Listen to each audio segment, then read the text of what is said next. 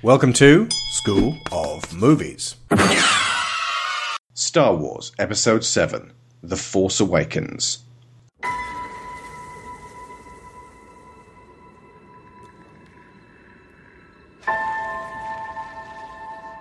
Who are you?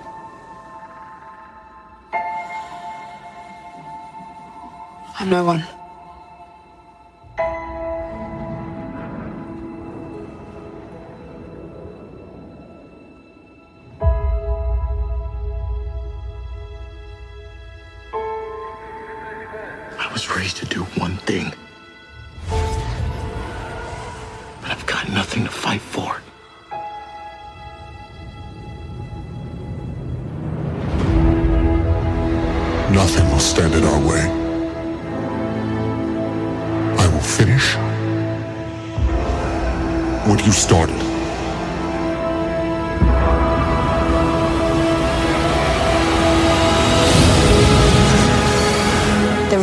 About what happened.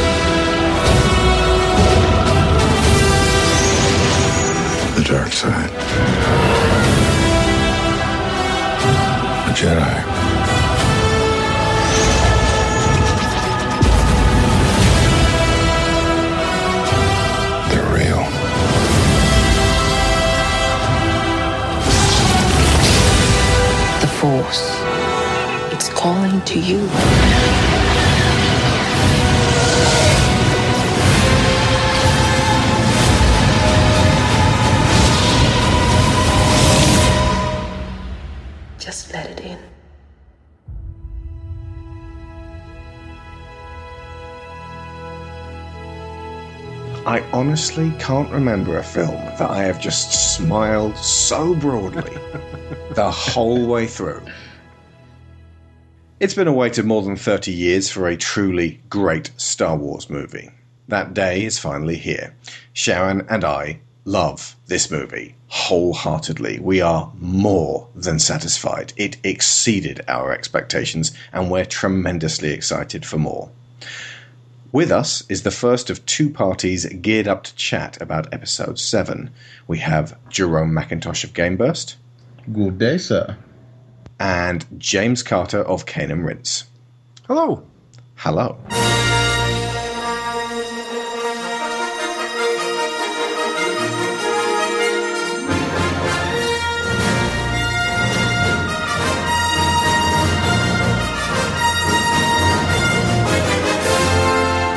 Let's just go straight into it. J.J. Abrams' direction, by comparison to, to George Lucas's. Let's not compare this to the prequels because it's kind of pointless. Uh, let's compare this more to modern day blockbusters because ultimately Abrams is responsible for a couple of them himself. But uh, you know, how does this compare to say Avengers? How does this compare to uh, you know Mad Max? What what else is big? Hunger Games.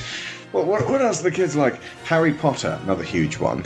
And, and how basically does, does Star Wars now fit in thanks to the way this is put forward, purely in terms of direction and, in terms of like you know what is presented to us on screen, uh, with the modern blockbuster audiences. what struck me, and this is is slightly a J.J. Abrams thing, I think, but what struck me versus even um, A New Hope, which this obviously has a lot of comparisons to, it bounces around a lot in the first half, and it doesn't hmm. necessarily show how it's all going to come together until you get into the second half, and then it kind of starts tying up all these these characters that haven't been anywhere near one another suddenly start sort of coming together, and hmm. you know Han and Leia get get their scenes back together and you just start seeing how it's all going to come together in the bigger picture and that then leads you to or led me to ask a lot more questions about where it's going to go from here you know lots of threads left dangling which is just classic jj abrams. He just does that until he's blue in the face.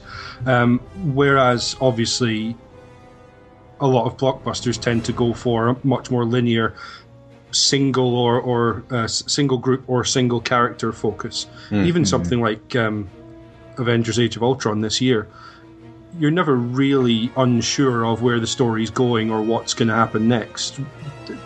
In the way that I was with this, Which is ironic when you actually look at the the uh, whole uh, film you know, just in, in terms of, of what it actually is. We'll get to that in just a minute, but uh, I think for me, what was the most surprising thing about it was the fact that, uh, I mean, Star Wars. Although I I love the original trilogy, I think they are fantastic. I, I love them as films. I love them as a story. Um, they were never a big thing for me um, when I was younger, with one exception, which was that when I was about eight years old, I was absolutely besotted with Return of the Jedi. Although I was looking forward to this, it wasn't in the sense of um, the way a lot of people were looking forward to it, which was this is the chance for something I'm incredibly nostalgic with and devoted to, to be good again. I was not expecting to feel that because for me what took me by surprise was watching this getting fully immersed in it really engaging with it as a as a new story and then suddenly feeling like I was 8 years old watching Return of the Jedi again I think J.J. Abrams has this great talent of he's able to adapt the style of old into a more like like give homage to it while bringing it forward, like what he did with Super Eight. Like it's got a lot of the classic scene settings, and um, it's still got the classic whites from the old movies, but it it doesn't it's aged perfectly from this point of view. Like he's managed to bring a lot of those techniques forward, and it it really leaves a bigger impression on you when you have such unique uh, ways of ways of um, setting up scenes um, instead of just the classic um, like norm norm as uh, James said a more linear way of um, showing things like there isn't so much of a time skip nowadays whereas this like you're just supposed to we're, we're jumping over here now keep up sort of Yeah, way of yeah. thinking And it's funny that you mentioned Super 8 actually, because, yeah, between that and Star Trek and this, Abrams is really showing himself to be a master of being able to replicate other people's, um, not styles exactly, but the essence of what makes those films in the generation that they're in, and then modernising that for this generation yeah. because in the case of Super 8, that felt so wholly like my experience of Spielberg type sci-fi in the 80s Yeah. that if you if you told me it was the same team that made Flight of the Navigator or uh, you know any of the that type of film around that time I would believe you Yeah, the, the crown jewel in his abilities, which is to to, to emulate the uh, specifically the the eighties classics from uh, from Spielberg, and now it would appear from Lucas, and not just now actually, because Star Trek felt like Star Wars, and now it's turned back on itself, and Star Wars now feels like Star Trek that feels like Star Wars. But then you say that, but I know a lot of people said that the, the new Star Trek didn't really feel like Star Trek, but it didn't feel massively unlike it to me. Certainly not unlike the movie. It was unlike the TV shows, um, but it didn't feel particularly unlike the movies. You know, they they had that epic scale that the TV shows didn't tend to go for. Yeah. A lot of people have said this, and this is what I was feeling when I, I I walked out. This stands as a remake of A New Hope. But the question I'd like to ask you guys is why is that a good thing? it's such a hard thing to explain. It helps to emulate the feeling of people who first saw New Hope. A good example is like my sister. Star Wars passed her by. She's three years younger than me. And this is like hit her in the same way people explain how New Hope hit them. And she's going back to the whole, except Oh, for you've cool. got this whole thing where now she's going back to the old series because she's interested in the world. Like it, it's bringing a uh, older generation and new generation together. So, how old is she? She's um, crap. She's Yeah. 23. You're about to fail your test on your sister. Uh, so she's 23. So That's this is how old I was. this this has made her go, dude. I've got to see Star Wars. yes. Wow, that I, I that I think I was just hoping for that. I think I thought I figured hypothetically that would be that. That's one of my major reasons why that. Uh, a, a positive of this being a remake of A New Hope. Your friend came around the other day, Sharon, and uh, she has never liked Star Wars much. We said, in all seriousness, maybe just start with this one. Yeah. Yeah. you know which yeah. it made sense to be able to say that because ultimately the to, to go back to the creaky ass originals especially with the um, CGI added in uh, in 1997 in 2004 and in 2011 to specifically anchor it to that time and make it feel like a movie, you know, with its feet because because there's um, additions from all of those uh, time frames. It's it's got multiple feet in multiple different um, ages of of uh, effects. To, to say go back and watch Star Wars Episode Four: A New Hope Special Edition on Blu-ray.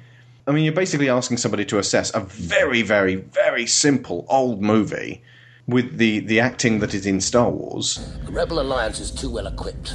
They're more dangerous than you realize. Dangerous to your Starfleet, Commander, not to this battle station. When instead, now you can say this. This is a jumping up point. Like, Absolutely. You, you want to start? You want to get into Star Wars? Here you go. Yeah. So by recapping that earlier story, Mm. you're enabling people to come in on the first floor, as it were, Yeah. Without having to go back down again to, to go through those older versions. And also, I think it, it gives you the opportunity to, as Jerome said, it brings the generations together. Hmm. Those people who watched the original trilogy and in their heads they were Luke, they were Leia, they were Han. Now it's kind of like, well, I I kind of still am, but now I'm I'm seeing it from a different angle. You know, hmm. you're not necessarily projecting yourself into the the characters who are new to this universe. Hmm. It's you're the old hands. You're getting to pass that torch on. that, that's very definitely what I think. This approach, the the homage of of the the sort even the main storyline, certainly Rey's storyline, is very much a homage back to A New Hope. And what it does is it it resets everything. So the new fans, we've said, it gives them an in, whether they be kids now or whether they be slightly older. Um, but the old fans, a lot of the people who made the th- this film are old fans who felt burned by the prequels. Hmm. And what it does is it presses reset and says, look, being a Jedi, that's mythological. We've reset and we've put a 30 year gap between the end of Return of the Jedi and this so that people don't believe that stuff happened anymore. That's how long it has, has passed. And we can push reset, add all that, the same atmosphere, the same feeling um, to the world, to the story, to the characters, and to these films. It, it just it gives them a clean slate to say, start this again, work from the basis of where the world was at in New Hope, and try and go on from there. Um, and and the fact that being free from the sort of restrictions that the prequels had, having to just end up at the point of now we can start a new hope. It's free from that structure, and so that going back and ma- making this homage is a choice. It's not a restriction that was placed on anyone. It was a choice that J.J. Abrams and the, the writers and the whole team took, um, which means that they they found a way, or they thought they could find a way, to push that reset button and to say, right, let's get new fans in and let's try and right some wrongs for old fans. I think. There's also, I think there's also a degree of um, setting emotional tone as well. If you want to take a story that's already in people's minds in a new direction, first of all, you have to make sure that you and your audience are running at the same pace. And one of the best ways of doing that is to start with something that matches the the um, emotional tone that they already have. Um, and I think that's, I know we said we weren't going to compare to the prequels, but I think that's one of the massive missteps that the prequels made was coming at it from a completely different tone because it meant that everybody was expecting something moving at an entirely different pace than what they were presented with. Whereas what this has done, um, or at least the way it seems to me, is it started off keeping pace with um, New Hope and Empire and Jedi, and then it's gone. And we're going to go now. You've caught up with us. Now we're going to go in this direction. It's kind of like you know when you you you're feeling a particular emotion and you you want to change it. You can do that by listening to a piece of music that kind of matches where you are, and then gradually changing it so you bring yourself down or bring yourself up to where you actually want to be. Um, and it's it's a really skillful way of, of directing your audience, and I, I think he pulled it off. Also, it's not the first movie to basically be uh, the original Star Wars again. Phantom Menace has many, many uh, ties back deliberately to uh, A New Hope, and um, y- you did not pull that off. Star Trek 2009 did pull that off, and basically is an almost direct analog uh, across the board to, to the original Star Wars, as we talked about in our original podcast on it. Um, the Avengers is Ghostbusters the, the also, and this is a huge deal because a lot of people have been saying that this is because it's uh, just a New Hope and because it's uh, taking elements from Empire and Jedi, it's not doing anything new. And what we wanted was something new. This really needs to be looked at with from with a long tail from a, a broader perspective. Ultimately, this is simply Disney's first hand in what's going to be a very long card game.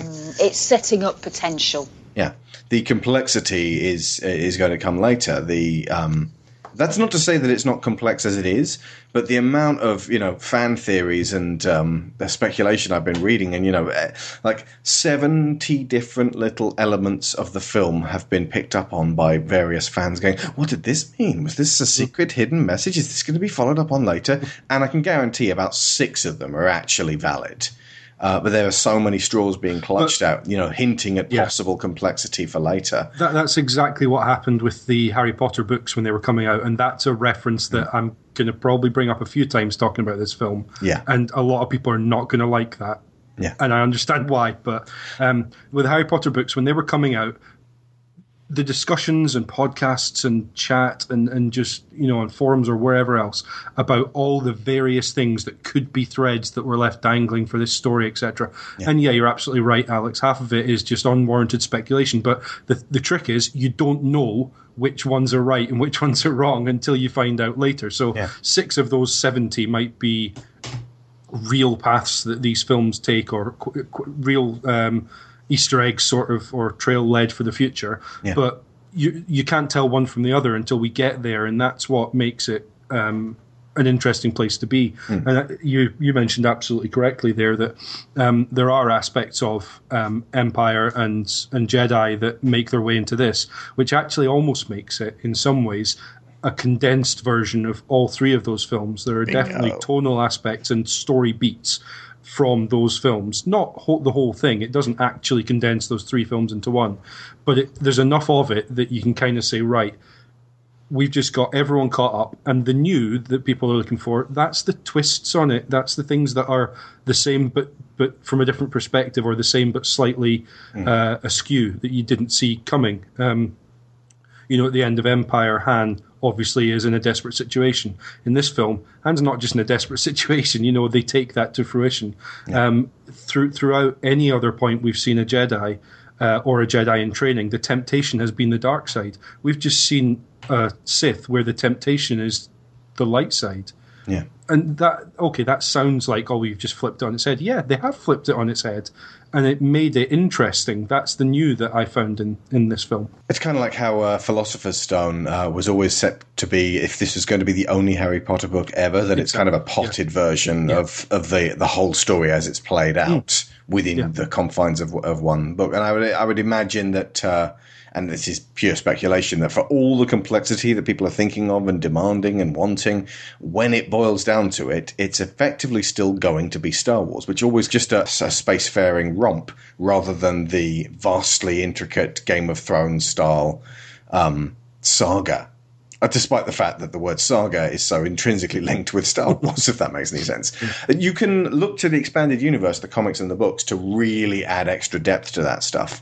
Uh, and I'm not going to say that there are there's going to be no like massive amounts of intricacy in later films, but I think we're going to be talking more like the Marvel levels of intricacy, where each film will work on its own, and um, you know there'll be there'll be things that are brought forwards, but that idea of having everything tied up in one film is ludicrous. Plus, there's the side story. I think they're calling them films, or the, I can't remember the word they're using for them. Uh, but Ro- Rogue One Anthology. um, anthology. That's the one. Yeah. yeah. Um, you've got all of those where, in theory, presumably, the writers and directors are going to be able to take a few more risks Hmm. and look at things from slightly different angle, or you know, wander off into those side thoughts that people have. Um, those little extra stories. Um, where you can put all of that in, but the main story is going to be what Star, Star Wars always was. I mean, those first three films, actually, watching them back again, it's amazing how when I got to the end of each of them, I thought, well, actually, if you look at it, there's not that much happened. It was great fun, but if you actually boiled it down to what actually went on, it's it's a relatively simple story hmm. in terms of overall story tropes and, and what actually happened. Family tiff, granddad gets thrown down a shaft. let's talk characters, shall we? Rey. I'll start on Rey, if I may. Let me think. Yeah, like top three Star Wars characters of all time, I think. Um, with uh, I think Han being at the top for me, uh, and then uh, Luke. Rey is fan bloody tastic, played by Daisy Ridley, wonderful newcomer, and I got a, a heavy Hermione vibe on her immediately. I, I think about halfway through, I, I it was crystallized, and I, I mentioned to Sharon, she's actually kind of an amalgam of uh, Harry and Hermione, and goes on a uh, you know uh, a hero's journey throughout this, uh, although it's still an ongoing one. I think what I like best about her was that Daisy Ridley seemed to really engage with everything she was doing. Throw away, I'm, you know, I'm just here for the paycheck, which was meager in comparison to Harrison Ford's, I might add. Sharon, one of your bugbears was, uh, and it's a small one, was the CGI alien guy who gave out the food uh, for the uh, scavengers. The point when he offers a big old pile of uh, food for uh, BB 8, that look on Rey's face when she that that food piles up, it becomes immediately apparent. That face tells the story of uh, of uh, a gnawing hunger endured throughout her adult life, and most likely most of her childhood as well, and. That sold the situation so that it didn't matter about the gleep glop alien. it was about hunger and the temptation of being able to feel safe. And I mean, she is a very talented young actress, very physically expressive, very um, enthusiastic about everything, and and really seemed to be having a whale of a time as well. Yeah, I agree. The uh, the alien, incidentally, I'm pretty sure is played by Simon Pegg. Indeed, yeah. Um, and I, I wasn't sure, but the flashback we see when she uh, touches a lightsaber and Mhm. her family are flying away, there's a hand on her shoulder that looks like it could be that alien's hand, I, as if I think it's him. I, I got the impression Ah. that the scavengers that are bringing him bits and pieces in exchange for food are slaves by any essentially other name, owned. Yeah. basically. yeah. yeah, I think so as well. Um, which and and the couple of lines they have just before that scene where he puts sixty rations of food out on in front of her.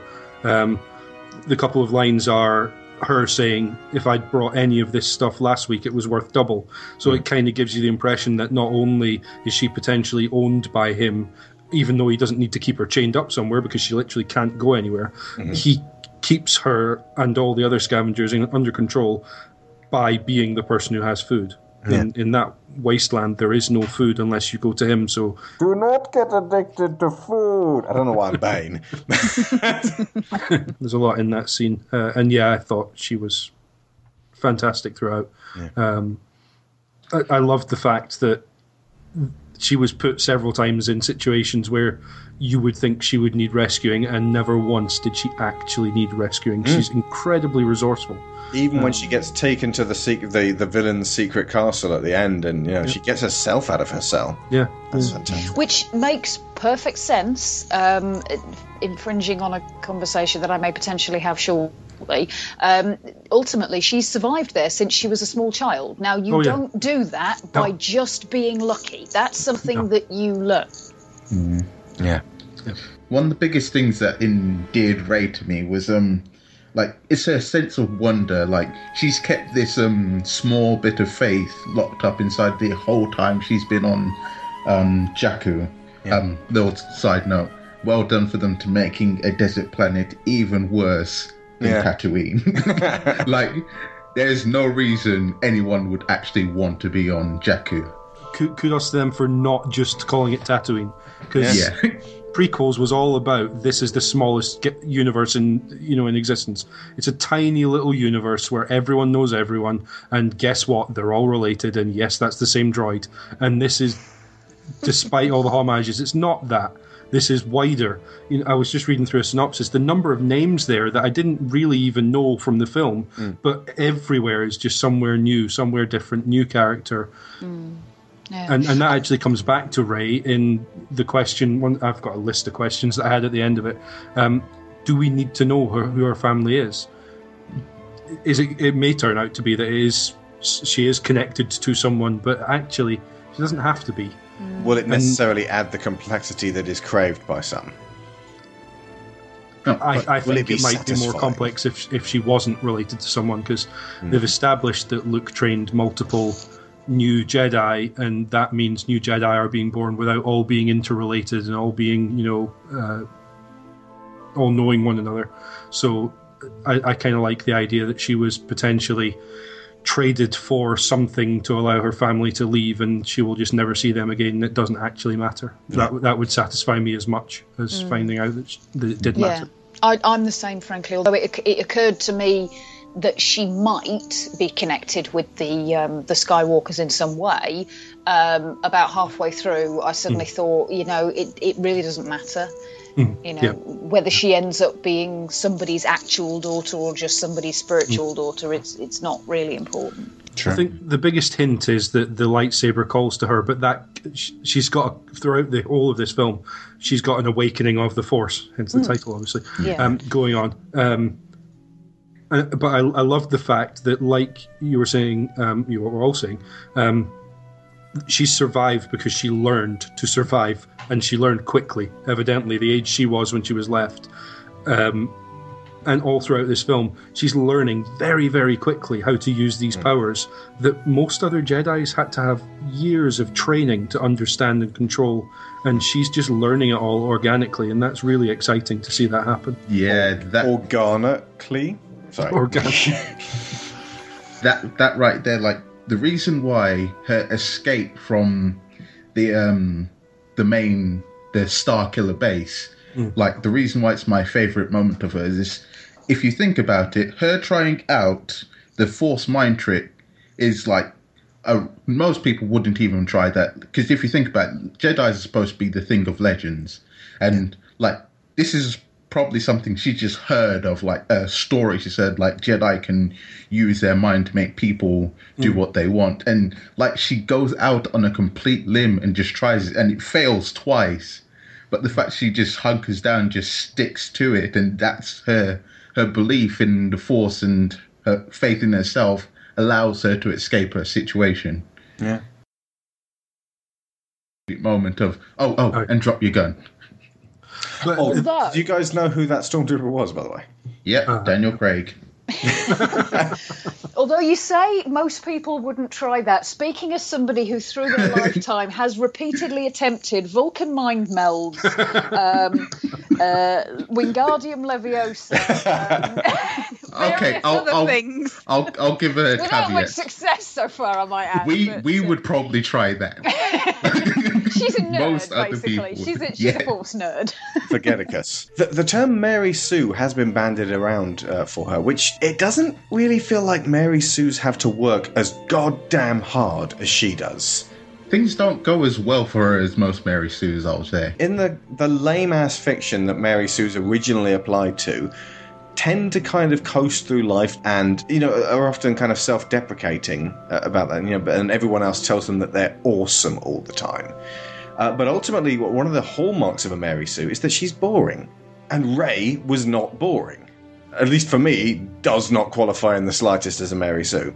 One thing I found really interesting, actually, because I've been looking at a couple of things about that uh, this evening and um, read a conversation on Twitter that Guillermo del Toro had weighed in on.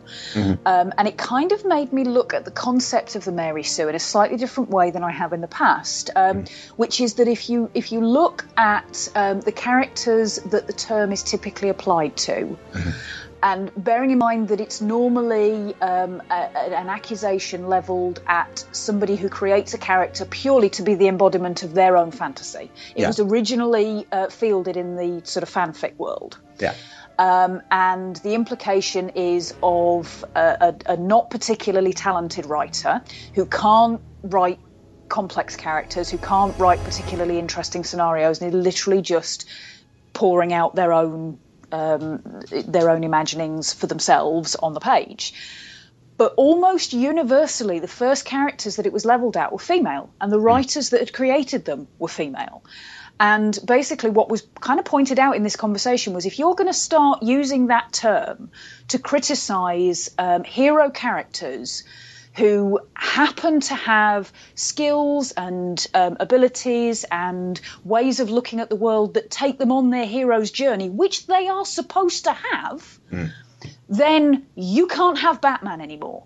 You can't have James Bond anymore. All those characters that you've never complained about them having those paths, you can't start picking on one now just because she's female. You can't have Zap Brannigan anymore. Oh dear God, you can't have Zap Brannigan. But yeah, I mean, the, I know the the whole Gary Sue thing came in, but that's usually used when something's a character's been written as a parody anyway.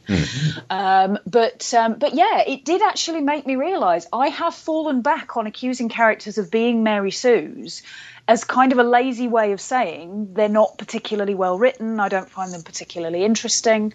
Um, so I'm going to. Do you want to rescind a few of those now? Well, not, is, is Bella not a Mary Sue anymore? Um, here's the thing. I don't think Bella is so much because now I've read Anastasia Steele. she definitely is.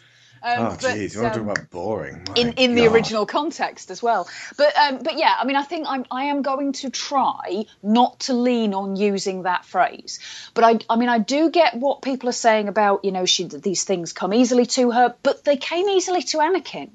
You know, and and yes, there are things that you could argue are coincidental. That, that that's a that's a poor argument if you consider how poorly a character Anakin is written as. He's it, th- that, that's one relatively What I'm- easy yeah, to look. I've ever seen. What I'm in saying respect. is, it's not. It's there is precedent in this universe Yeah. for those skills coming to somebody naturally without them having to have a mentor saying, "You can do this. Now go try it." There is, though that does also feel like two wrongs make a right. My contention would be, and this could be proven wrong at some point, um, if she is from the uh, Jedi Temple or um, was taught by Luke uh, from a young age, it's very possible that she learned a hell of a lot of that stuff. Maybe not the mind trick, because they wouldn't teach that to little kids, but she had an aptitude for it and started off a while back anyway? Question mark. Mm. Ultimately but here's the thing and this is kind of a, to my mind the catch-all counterpoint to all of the nitpicks that i've read in the past week. It didn't matter to me none none of the well this didn't quite make sense made like any difference to me because i was totally engaged the whole time. And it's the it's the flip side of you can try to explain away why things within the prequels do actually work if you think about it and retroactively you can write a whole story explaining who Sifo-Dyas really is. Okay, so after the Battle of Naboo and 32 BBY, Master Sifo-Dyas was approached at a formal gathering upon the Prelemium orbital facility by Hego Damask, otherwise known as Darth Plagueis. He was the Sith Lord in the legend, which was told to Anakin by Darth Sidious during Episode 3 Revenge of the Sith. In short, Darth Plagueis was the master of Darth Sidious. So Sifo-Dyas is approached by Plagueis, and Plagueis suggests to seek out the Kaminoans, who were fantastic cloners to create a human army for the Republic. So secretly, Master Sifo-Dyas just does what Plagueis suggests to him, and claims to be on the Jedi Council to get the Kaminoans' approval. Meanwhile, Count Dooku is erasing all the files on Kamino from the Jedi archives to prove his loyalty to Darth Sidious, and to cover up everything Sifo-Dyas is doing. Then, Count's final trial to Sidious is to freaking kill off Sifo-Dyas.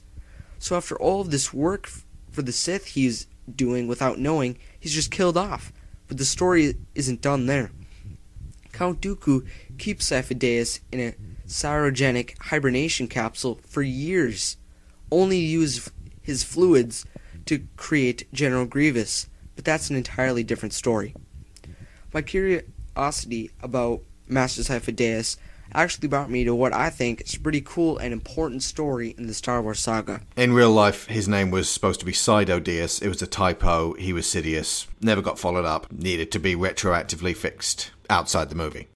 But it doesn't matter if you're not engaged hmm. turn that around if you're completely and utterly engaged, it doesn't really matter that, wait a second, where did Maz get that lightsaber from Luke? That doesn't make any sense. I need it explained.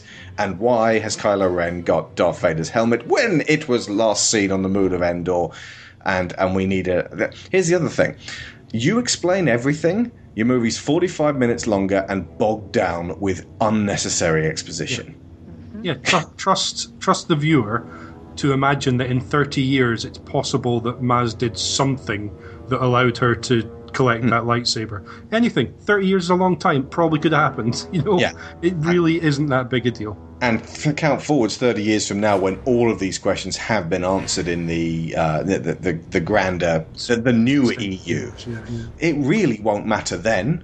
And ultimately, when it comes down to it, this film will change in its perspective depending on what the later ones do. If the later ones really come through, like if the next Star Wars is fantastic, people will go, "Oh, you know what? The Force Awakens actually was pretty good." And all of like, these six things, interestingly enough, were followed up on. But or maybe the next one will disappoint people. Like it, could- it, it's almost got going to be in a Dark Knight Rises situation where um, so many people uh, love this one. It's got currently sitting at ninety five percent on Rotten Tomatoes, which is really good.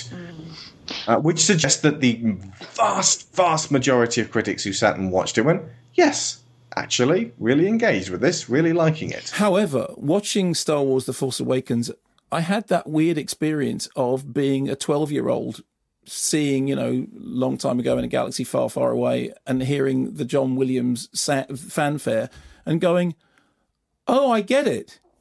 It's like that. And it was a really strange experience for me because, as somebody who doesn't have the emotional baggage invested in the series, I mean, it was interesting what J.J. Abrams was saying there was, you know, obviously it, it, it, it, it needs to tie in with the with the, the, the Star Wars universe, but he wants it to work for somebody who's new. Well, I have seen all the other films but I've never felt particularly invested in them. And in the case of this, I, for you know, I was engaged. I thought it was exciting. I thought it was funny.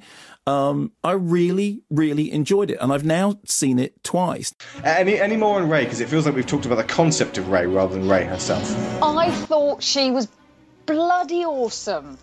Mm-hmm. She was fantastic. I, I thought Ridley's performance was brilliant. She was enthusiastic. She was naive enough to be believable in that context, yet at the same time not so out of step with the rest of the universe that, that it was like, what on earth has she been sheltered from? She basically she didn't have the same upbringing as Luke. You know, she didn't live on this um, sort of moisture farm out in the middle of nowhere where he was he was being deliberately shielded from things. She's stuck in the middle of it, and yet, as you say, uh, Jerome, she maintains that faith. She maintains that um, sort of the ideas and the myths to cling to, a ray of hope, if you will, ha ha, um, to to to get her through the day, which is actually perfectly in keeping with with how she seems to live.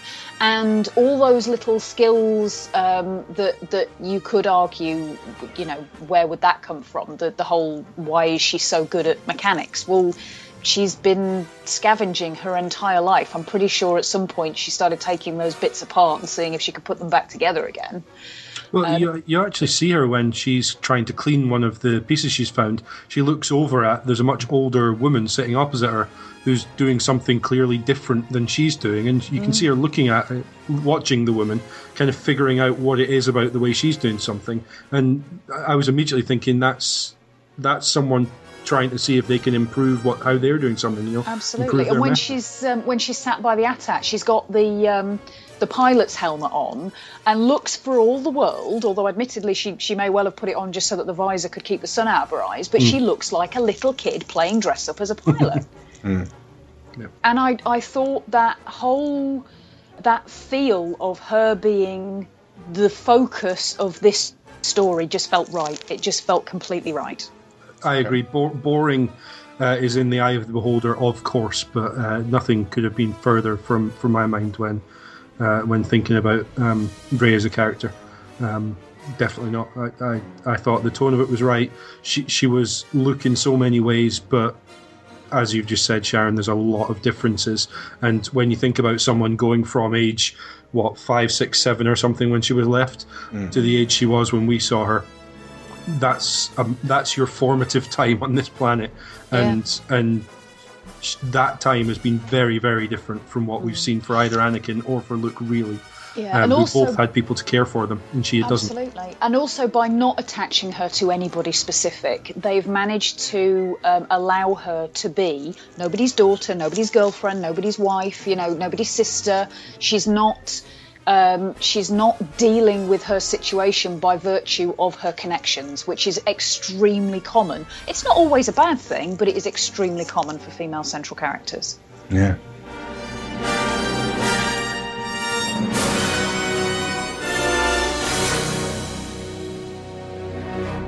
Let's do Finn then. Okay, so what's what was his stormtrooper name? FN.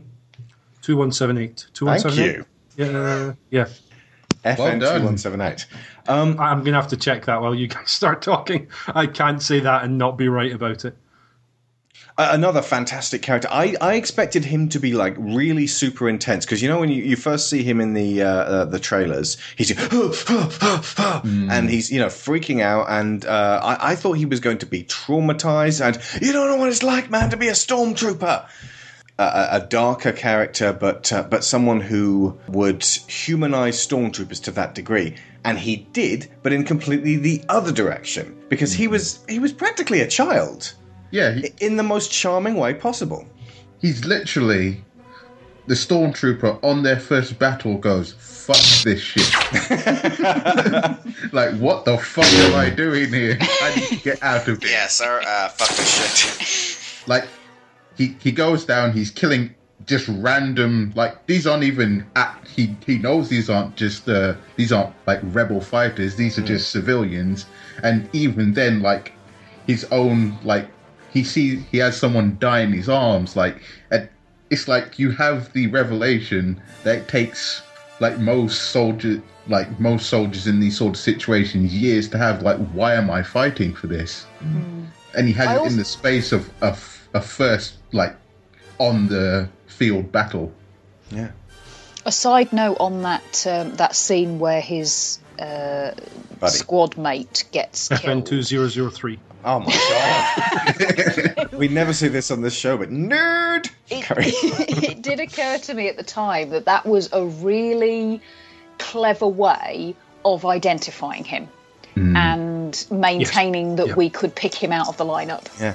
And Love throughout it. the yeah, rest of that that scene. Yeah. and you gotta remember like this is the whole time like he hasn't taken off his helmet yet Yeah. like exactly. Yeah. this is this like this could be something that a lot you'll get this this gets across that loads of different uh troopers go through this at some Yeah. point The fact that when he goes back into the ship, they they, they have a process for dealing with things. You mm-hmm. you never get the impression that this is the first time this has ever happened that a stormtrooper's gone out on their first battle and couldn't handle it.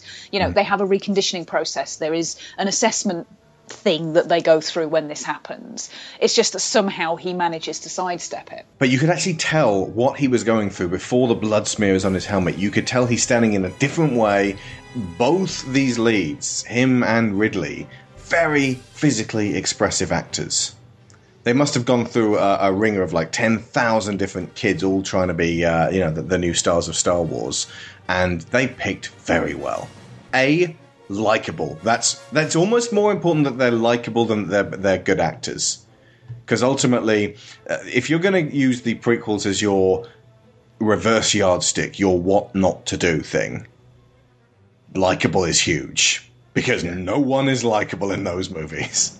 I would, I would say though, if you're going to get more specific about that, because likable is a, a little bit vague and it's a bit difficult to kind of put your finger on why an actor is likable. Sure, sure. Um, I would say in If their, you're a casting agent, you can probably, you know, you can you can finger point that a bit more, but yeah. uh, yeah, But I mean, I I would say Uh, personally an audience member me, will have more difficulty delineating that. Potentially so and obviously everybody's category is, is going to be different. But for me a lot of it comes down to authenticity. And one of the things that i would say um, that uh, boyega and ridley and um, driver as well absolutely had was a sincerity about them. Yep.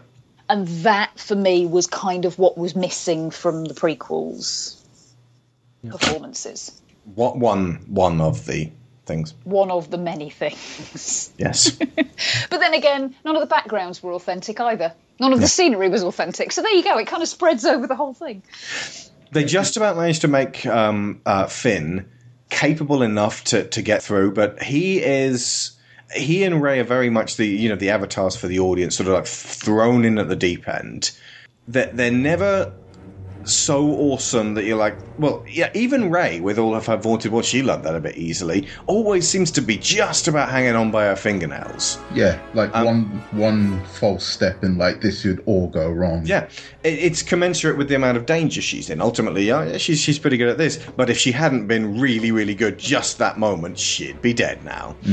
As opposed to she's not in any kind of real danger. And wow, look, she's done a super 3D flip over the uh, thingy there, and uh, Yeah. probably didn't need to do that at all. Actually, Well, it's, a, a lot of it, I think, is self doubt, and I think that applies to both of them. Yeah. The, the the moments when I loved them the most um, was when they just had a moment of feeling like, oh my god, why am I here? I can't do this. This is not my place. Yeah. And then something made them go, you know what, fuck it, and take a step forward anyway. yeah. For um for Finn's character, I should point out I did check FN two one eight seven, not seven eight. Double nerd. Fired. Okay. Well, This- we this don't want has to- anyone calling us out for incorrect. On the moon, nerds are spanked with moon rocks. This has to be a running trend. Let's let's just keep chain correcting it throughout the whole episode. it was uh, FN one two one. No, I, I had a moment of dyscalculia and swapped the last two digits. But um, so what what I, I loved about that that character and the way John Boyega played him was for the the first key moments of seeing that character, you don't see his face, so it has to all be about the body language, and he does a great job. From the first moment you see him, you see he's already doubting. He's running over to his friend. That's not how a stormtrooper behaves. Yeah. Stormtroopers don't have friends. Don't. Uh, someone falls down next to them, they don't even notice. You know, that's that's what certainly to me a stormtrooper is supposed to be. And here you've got this guy. Yes, marked by the, the blood across the, the mask, but in every way, everything that he's doing, every movement he's making, not a stormtrooper. Um, to the point where I was kind of surprised Kylo Ren didn't march straight over to him when he stood there and looked at that guy. and, and he clearly realized something was wrong and he came back to him later. But Yeah. um, yeah, I mean, it, it became clear that he had been picked out because as soon as he got back, he was sent to. He was supposed to go for. Um, what, for what did they call it? reconditioning and and and in addition to what you were saying, Alex, uh, General, I think it's General, maybe Captain Phasma. Captain Phasma. Yeah. Fa- Phasma spots him with his helmet off. But How back do you know in the ship when TK he's four in- two one, but you don't know Captain Phasma? No, I knew Phasma. I just didn't know if it was Captain Oh, or okay. General. Um, Um, sorry, spots him with his helmet off. um, yeah, and and heads in, and clearly that's a sign that A, he's gone back into the ship. B, Yeah. his helmet's off, um, and immediately the next thing she says is, "Submit your gun." It's like Yeah. she knows what's happened here. She knows without a doubt what's happened here. He got battle fright, if you like, and Yeah. didn't fire his gun. So, as you say, Alex, there's procedure for that. It's happened before because they're not they're not breeding clones anymore. They're reconditioning stolen children. Is is Yeah. what a couple of lines makes clear. And some of these some of these kids, because they still are, they're they're not well rounded people, even though they may be um, adults by the time they actually get out to fire a gun. Um, th- they're still kids, and they they need to watch over these kids and make sure that they're doing as they've been told. Um, and so yeah, that that scene and the the horror on his face when you realise that he's been rumbled and he then needs to come up with a plan that's completely outside of anything that his training will have taught him. He's not trained to be resourceful in that way or to work outside of the rules that he's been taught his whole life.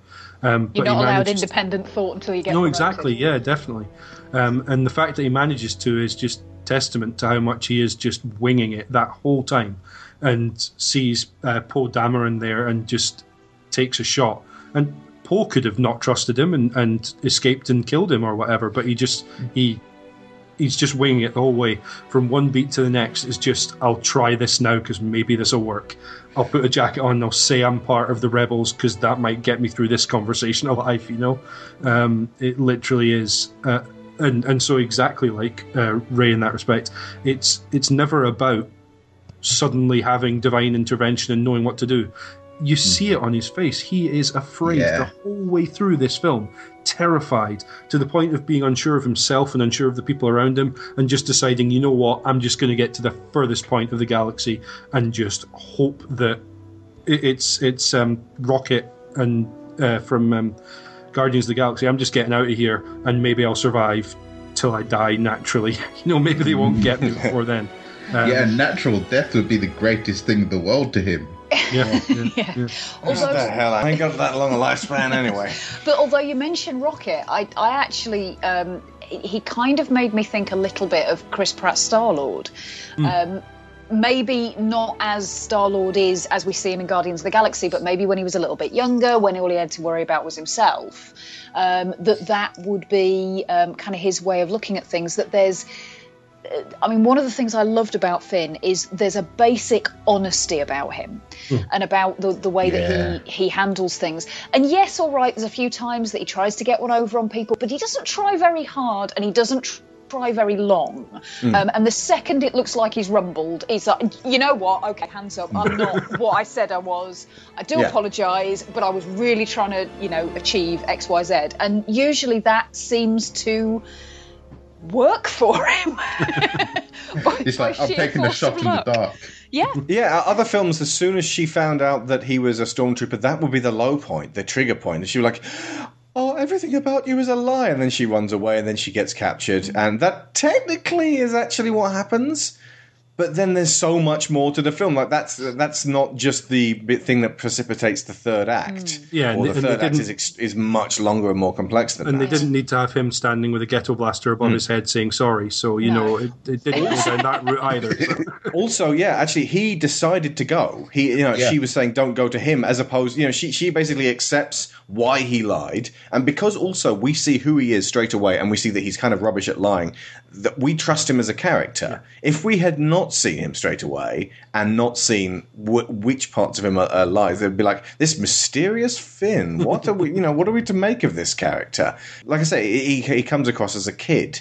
Th- th- Again, this is why there didn't need to be little little kids in the original Star Wars trilogy because Luke and to a lesser extent Leia are effectively kids in much bigger situations than they are used to. Even Leia, who's used to all the diplomacy stuff, isn't used to jumping in and out of trash compactors. And the thing about uh, Finn also is, yeah, yes, he tells lies to try and get a situation to work out, but none of the lies he tells, unless I've missed something, are to the detriment of anyone else. Really, I mean, yes, it's a lie, and yeah, okay, I'm not suggesting that lying's a good thing, etc. But he lies about who he is. That doesn't hurt anyone else around him.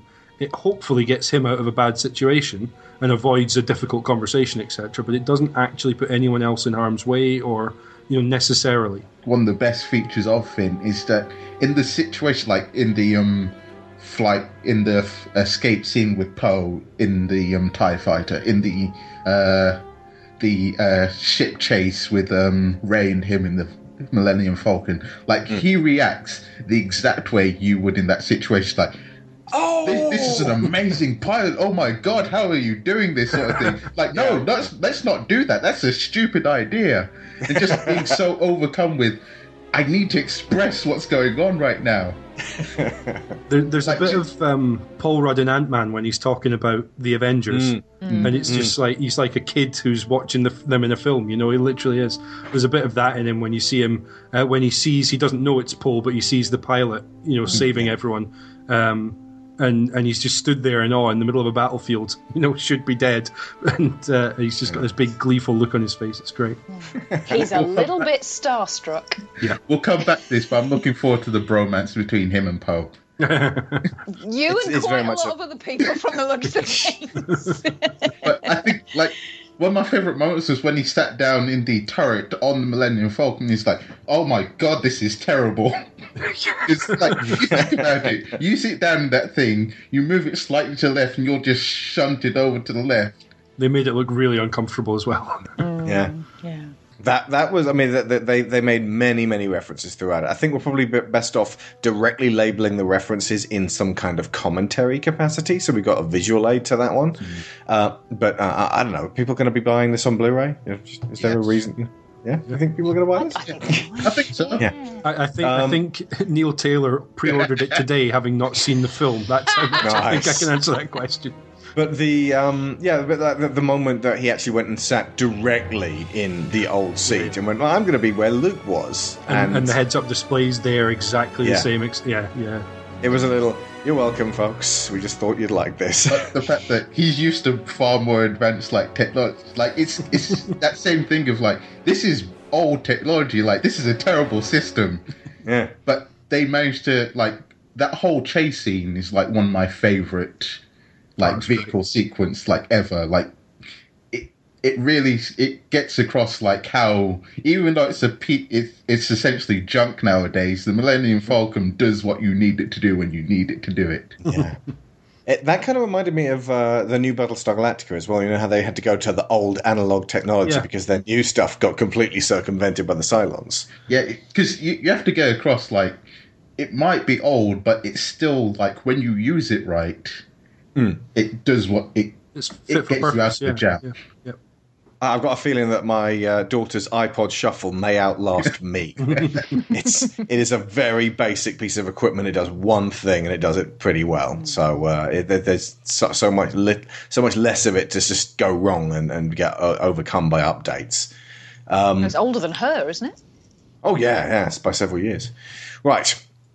Okay. Rather, rather than handling a whole bunch of other slightly lesser characters or much lesser characters, I'm going to go for the big kahuna at this point because we're at the one hour mark right now and uh, we need a lot of energy to talk about this guy. BB 8. totally not what I was expecting. I was going to go for Kylo Ren. Let's do BB 8 first because he's fun and I fucking love him.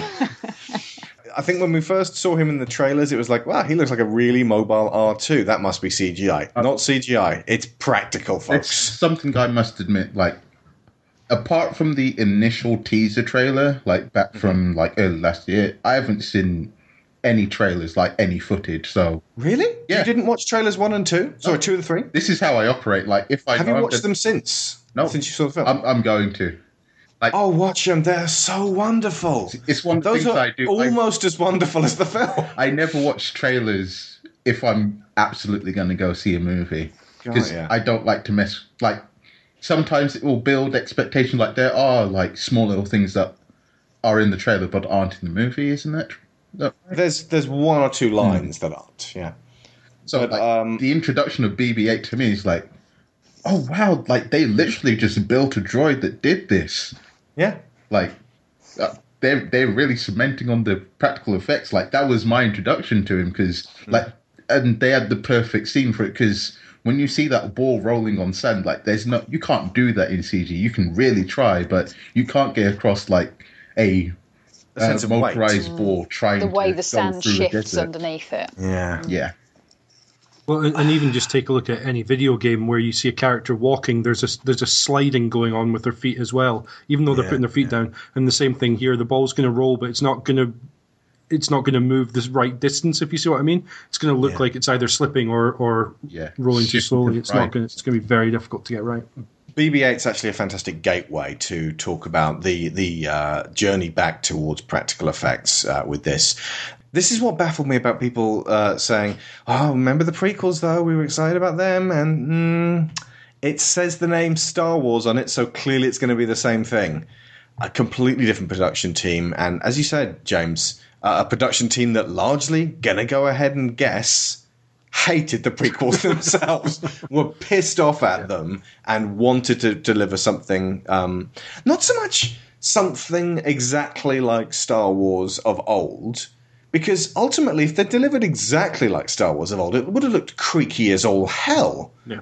Because you know, if you if you look at the Jabba's palace, it, it it's it's awful, and it's even worse in in the Mos Eisley Cantina, and just the amount of rubbery masks all over the place. It, it it doesn't necessarily mean that practical always equals better, but the amount of time they put and effort they put into delivering as much stuff that was on the screen being there at the time for everybody to react to. And I've said this again and again and again. You got a tennis ball on a stick, your actor has to work 10 times harder to emote with that thing. You've got Frank Oz with Yoda on his head walking around under the floorboards going, hmm, hmm, that face you make. Look, I so old to your eyes. And you've got suddenly Mark Hamill has something brilliant to react to, and you've got a two man interaction going on there.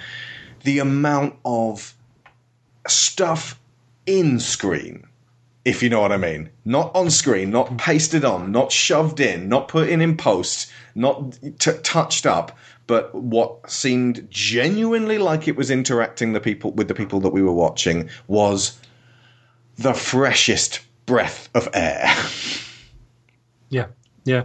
And you've got a modern production team who, as we've said, grew up on Star Wars and films like it, so know what was great about those films, but have been through the the sort of 2000s, the early 2000s, where we thought CG was the answer to everything. I say millennial roy- rubber. royal we, yeah, exactly. Um, and I've, I've then dialed back a bit to understand that when and where you use CG and when and where you use practical effects is Mm. incredibly important. And if you can blend them correctly and make it what seems like to our eyes at the moment, I'm sure in five years we'll see some of the edges and some of the seams, Oh, yeah. etc. But for now, it was just really well handled. I thought incredibly well handled. The odd thing where yeah, um, Unkar Plutt or whatever his name was, um, Unkar Plutt, I think. Um, it wasn't the best. Bless you. Who was Uncle Blutt? The uh, the Simon Pegg's alien who was handing out food. Uh, yeah, rations. but wasn't wasn't he CG? Uh, no, yeah, he was that- main, most of him was a suit though. Yeah, there was bits pieces of both, but th- that's what I mean. That's an aspect that maybe didn't work as well as others, but in many cases it was just it felt seamless. The, the the little moment, the little touch that uh, um, that got to me about BB-8 was the when when Finn gave him the thumbs up when they were sort of sharing the, the, the looking Yeah. back and forth and back and forth and back and forth with the, the when the line was going on. Such an expressive little uh, performance there, followed then by the little blowtorch thumbs up. Yes. I just thought this this is like everybody laughs at that. Yeah, I just thought this is a person. This is a uh, this is a, a fully formed character that we can uh, relate to, just like R two was originally. And what, what they managed to capitalise on was um, was hitting the essence of what about R two people love, and it's it's when he's being least droid like. Mm-hmm. And most lifelike. It's not when he springs all the Swiss Army knife gadgets Yeah. that that he's awesome. It's or has the jetpack. yeah, it's when he interacts with somebody in a way that makes him seem um, more human. And when he has an opinion about something. Exactly. And although he's not exactly similar in character, he was. I, I mean, I said to you when we came out, the thing in, in the Star Wars universe that this reminded me the most of was Rebels. And although they are different character wise, it was BB 8's um, bringing to mind Chopper from Rebels that kind of really made that connection for me. We have uh, Rebel shows coming up in the next few weeks, folks. Uh, if you have not yet tracked it down, it is available on DVD and Blu-ray, uh, on iTunes and various other downloading services. It is time to watch Rebels. You know, if, you, if you're an adult who's like, I don't watch cartoons, you might not get anything out of it. If, however, you want to, you know, you- you're hungry for more Star Wars, you can do no better right now than that. One of the things I do like about BB-8 more than like R2 is the fact that he has no combat ba- capabilities. Like he has to run if things get bad. Like he has to Yeah. get out of there. Like he has a few utility things, but apart from that, like he's screwed if someone tries to attack him.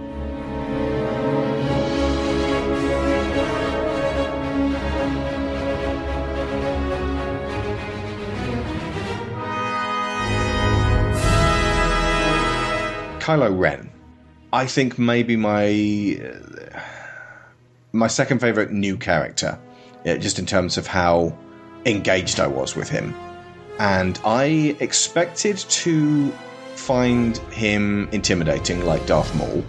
uh, And cool like Darth Maul. I expected to find him a stalking presence like Vader, uh, and and I was kind of worried that it might feel like Vader Light or one of those nebulous other Darths which exist out there in the EU that never quite eh, they, never quite live up to that. I did not expect to feel sorry for him. I did not expect to feel frightened of him, genuinely, physically frightened of him, and I did not expect to for him to end up uh, kind of a, a little bit pathetic, but in a way that grows his character. Like for me, one of the best things that they did is like they did a whole arc with his character. Like at the start, when he hits the ground, like he's a completely intimidating presence, and he shows a power that you haven't seen before. He literally stops a blaster shot in midair, has a whole conversation, has someone surprise him, goes in to talk with him and everything, and only when he leaves away does he stop and let that thing go by. Like you get the idea of like how powerful this um warrior is. Um, yeah. he is not a Sith. It has he's been a knight, confirmed. not a Sith or a Jedi. Yeah. Um, but like when you have the interrogation scene and like he takes off the mask and you see he's just a child. Like he's just like Rey and Finn. Like he hasn't finished. Well, he's 32 years old, uh, Adam Driver, but yeah, but he's still got the mentality of like a lost child. Like he's bingo. Yeah. no, I completely agree with that. One of the pivotal scenes is like it shows something that you never get to see. The um someone like whenever you see someone uh Sith or someone on the dark side, they're such a reprehensible person. Like it, it makes like they are firmly dark side, but you never see someone who so wants the the dark but is being pulled towards the light, and you get to see like the conflict of he wants strength to go further in the dark. It's an extension of everything Vader was going through in Jedi that was the best aspects of mm. Jedi. Or the mirror of what Luke goes through. To a degree, it's revisiting the Anakin character, mm. Yeah. but uh, changing things around. The, the problem and doing that- it right. Yeah, the problem they had with Anakin was we knew where he was supposed to end up, and it's like the Joker. You don't justify how that guy ends up that guy. You can't mm-hmm. justify how that guy ends up that guy because no one buys it. And you sure as shit can't go from whiny teenager you certainly can't to if- yeah. sadistic child murder in 10 if minutes. what you're presenting him as is just yeah a, a, an angry teenager that's not justification and frankly any of the usual um, reasons people would give for someone being a criminal essentially are- not going to cut it because I'm, I'm sorry that that's a very trite way of thinking things you know oh this guy you know dad He used to beat him or something I'm sorry no that that's a complete misrepresentation of a very complex aspect of someone uh, someone's past to say that oh they ended up a bad person because of that. It's not going to cut it. And with this guy it's never actually really explained what happened. And Yeah. that, that's great in some ways. We may get to find that out and that that's fine. But I felt like I understood him in what was a relatively short amount of screen time in terms of actually ex- seeing who his character was, way more than I ever understood Anakin through through the prequels. Um, in this one film, and he's I mean he's in a reasonable amount, but not not a massive. He, he doesn't feel like he's the central character or anything. Um, they they did something supremely intelligent like like just like you said um uh, alex you can't just try and do vader again because that will just come off as a weak facsimile so what they did is they created a character who so wants to be vader but like he he just isn't like he's a different type of beast and they've they they gave him different like moments that cemented it that like he wants to be a teacher. Like the way he's trying to um oh what's the word? Entice Rey into joining him. Like he wants to be a mentor type figure. Like he wants to be the strong individual who's confident in everything he's doing and like people gravitate to him so he attempts to reach out the olive branch like saying i was once like you sort of thing where is you're in a you're a completely different person like you're not going through the same thing she is but you think you can empathize. But you And- also get the sorry, uh, Jerome. No, go on go on james I was just going to say, you also get the notion that, like when he puts the mask on to try and be something he's not, Yes. almost, you get the notion that he wants to be her teacher to try and be something he's not. He wants to put on the shoes and then try to become that person. Um, Mm. And he's not that person, but he thinks if he pushes himself hard enough and long enough, he will just end up being that way. I think that's one of the reasons that he comes across as very young, even though the actor isn't. I mean, he looks quite fresh faced Yeah. anyway. Yeah. Um, but it's his behaviour. He's got That's the it. irrational unpredictability of a very, very angry teenager. He's got this desperate seeking for um, his role in the in the universe and his place in the world, and he's uh, he's looking beyond his own parents for who he wants those role models to be, but you do very much get the impression that this is kind of his first attempt at that. And unfortunately, he happens to have latched on to possibly the worst role model that, that somebody in his position could take. Um, Mm. But I mean, I found him completely fascinating, utterly terrifying. He smashes a room up. And some of his own men take one look at what he's doing and they go, you know what, we're, we're going to come back later.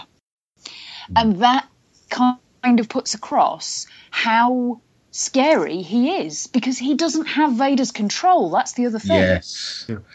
Like whereas like when when Vader's officers come with him with something they've done wrong, it's more the air of you've done this I'm blaming you for this, you're taking responsibility and he just calmly chokes them. Whereas like Ren goes into like a he has a temper tantrum and Mm, just yeah. breaks things around him. And like I like I like to draw um, a comparison with his actual saber. Like it's huge and it's un it looks unstable. It's constantly wavering, really and it's does, like yeah. a it's like a metaphor for himself. Yeah, apparently that structure, um, the only way that you can form it is to use a cracked crystal, Yes. which is unstable in and of itself. But you can see it all along the beam. It's such a cool effect. You could see rippling Yeah. like lightning, desperate to get outside of the of the um, sort of single strand of the of the blade. Um, it looked amazing, and the heat coming off it was way more than anyone else's um, lightsaber we've ever seen. And something just like him, like when you first see it, it's immensely intimidating, like that's coming up to be. But when you like think about what it actually is, like it's a danger to itself and all of everybody around it. Just like him, like he's re- he's ready to snap. And I think one of the best moments of his instability is like when he's when he finally confronts uh, Rey and Finn out in the snow. Um, like he gets hit by um uh Chewie shoots him with his bow Crossbow. What? Yeah, yeah. Yeah, Focus. the- So- and what those are uh, are um, they're they're like bullets coated in plasma instead of just normal plasma.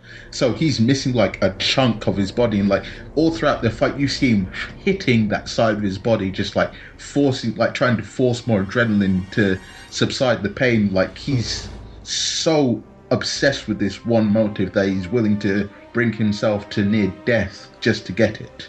and that that's actually scarier in Mm. many ways than someone with Vader's intent because there's a rationality behind Vader that, that he just doesn't have Kylo Ren there there's no rationality there really But he is drawn by the light side of the force that she represents as well. Yes. I mean, there's there's hints that there may be some other kind of connection that he's looking to pursue, but I think you could see it as basically a case of he is so enamored of the dark that the light is even brighter to him than it would be to anyone else.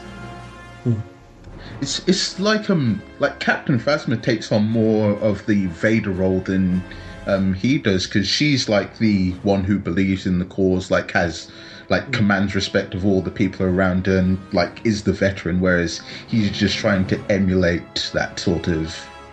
Uh, he's trying to project that image. yeah,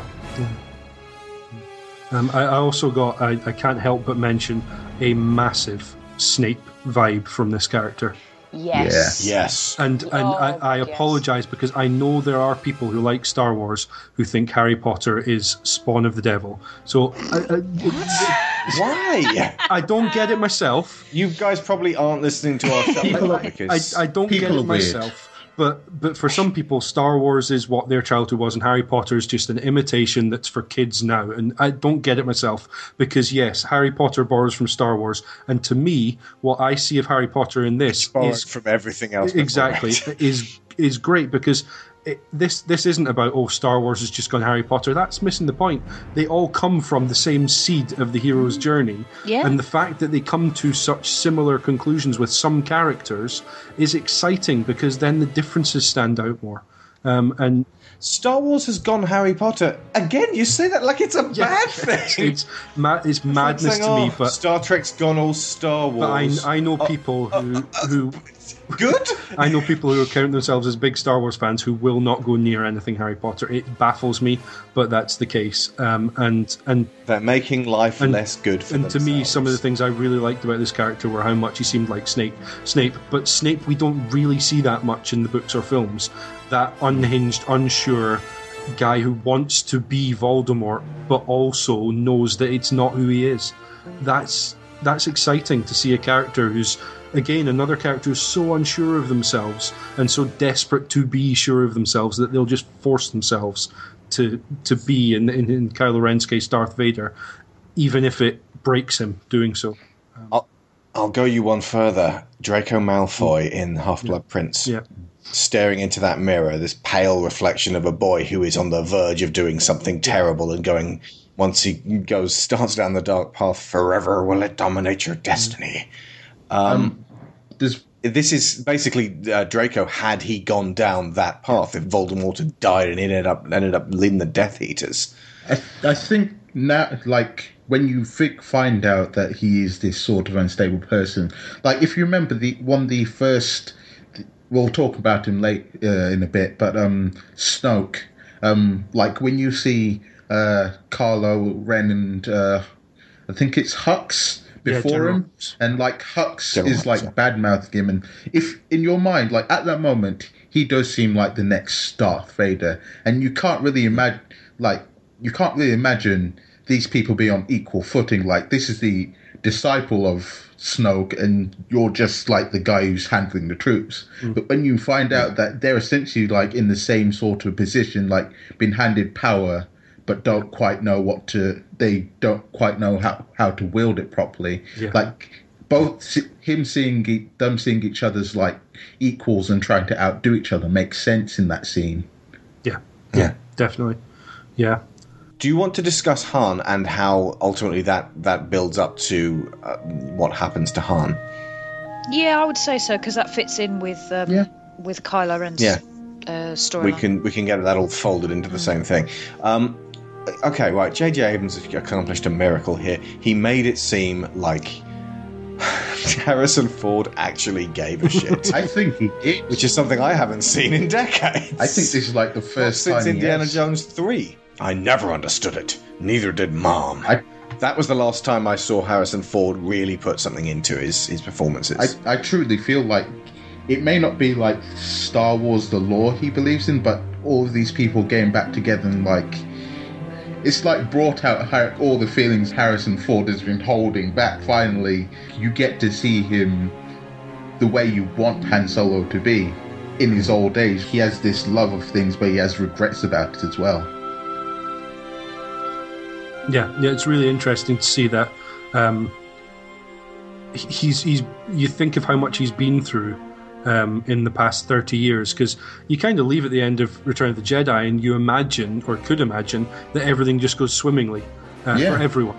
Um, but actually, you see that uh, at the first sign of, of trouble between him and Leia over their son, he's just gone straight back to to smuggling because it's He's all he knows how to and do. run, It's- as it were. Exactly. It's it's his safety blanket essentially is being on the run, being in trouble, therefore never having time to stop and think about what he could actually do to solve the problems he's got. Um, And yeah, and don't forget, like the war didn't the war didn't end. Like they dealt a significant blow, but the war still went on. And at heart, he's still a smuggler. Like one of the one of the good uh, things they got across is like some people think of him as this huge like war hero general, and like he's not that. And I think like having to play that role for so long, like slowly ate at him as well. well, he's like Rhett he's Butler. got yeah he's got that feeling of i gotta get out of here like this isn't me sort of feeling I twigged around about the third uh, trailer, which I'm sure a lot of people, uh, other people did, that he was in the uh, Ben Kenobi, uh, the Obi Wan old Ben role, and that it was him who was going to be transporting the uh, the kids off of Tatooine slash Jakku and taking them to uh, the next stage of their journey. To a degree, he, he kind of he required mystical help to do this. He had to, you know. Part of him as a character in, in that role uh, has to be Maz. He had to take it, you know, he, he can't handle the mystical side of things. But there's a wonderful reversal of his character, a sort of a, a, a turnabout, in that when he says it's all true, all of it, the and this relates to uh, back when I was, uh, you know, way back in 2010 when I was talking about what would have been a good ending for, for Han and Jedi, uh, ultimately about uh, caring about people. He's not necessarily a massively spiritual guy, but he he has stepped back and seen a. Mu- he's taken his first steps into a larger world, and it's overwhelmed him to a degree, and it's taken his son away. Yeah. And there is a crumpled defeat about the way he plays Han. He's still kind of, you know, kind of still got it, but um, there's a sadness to him the whole way through. When he sees Leia, there's this, you know, all of that stuff is rekindled, and you've got this, you know, you're you're reminded why he was a fantastic actor in the first place. Yeah. It's it's kind of like it's it's come we've come full circle back to the original Han, who's now made those steps forward and kind of stopped at that stage. He's he's kind of there is a certain acceptance about him as well, which mirrors Ben, old Ben Kenobi, that is, not young Ben. Um, in, in terms of that, Ben has come to a final conclusion, he's going to meet Vader at some stage, and uh, he's not going to win that particular fight. It's not that Han had resigned himself that, that to the idea that Ben was going to kill him. It's that he did effectively what old Kenobi couldn't do with Vader. When he puts up his saber, he never indicates to Vader, look, you know what? This is a massive step for me, basically. Rather than attacking you, I am surrender I, I am taking no action at this stage. I am allowing you to take the action, which puts all the power in your hands.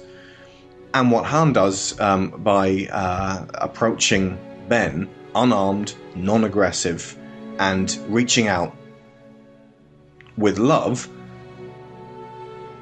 entirely puts all the power in Ben's hands.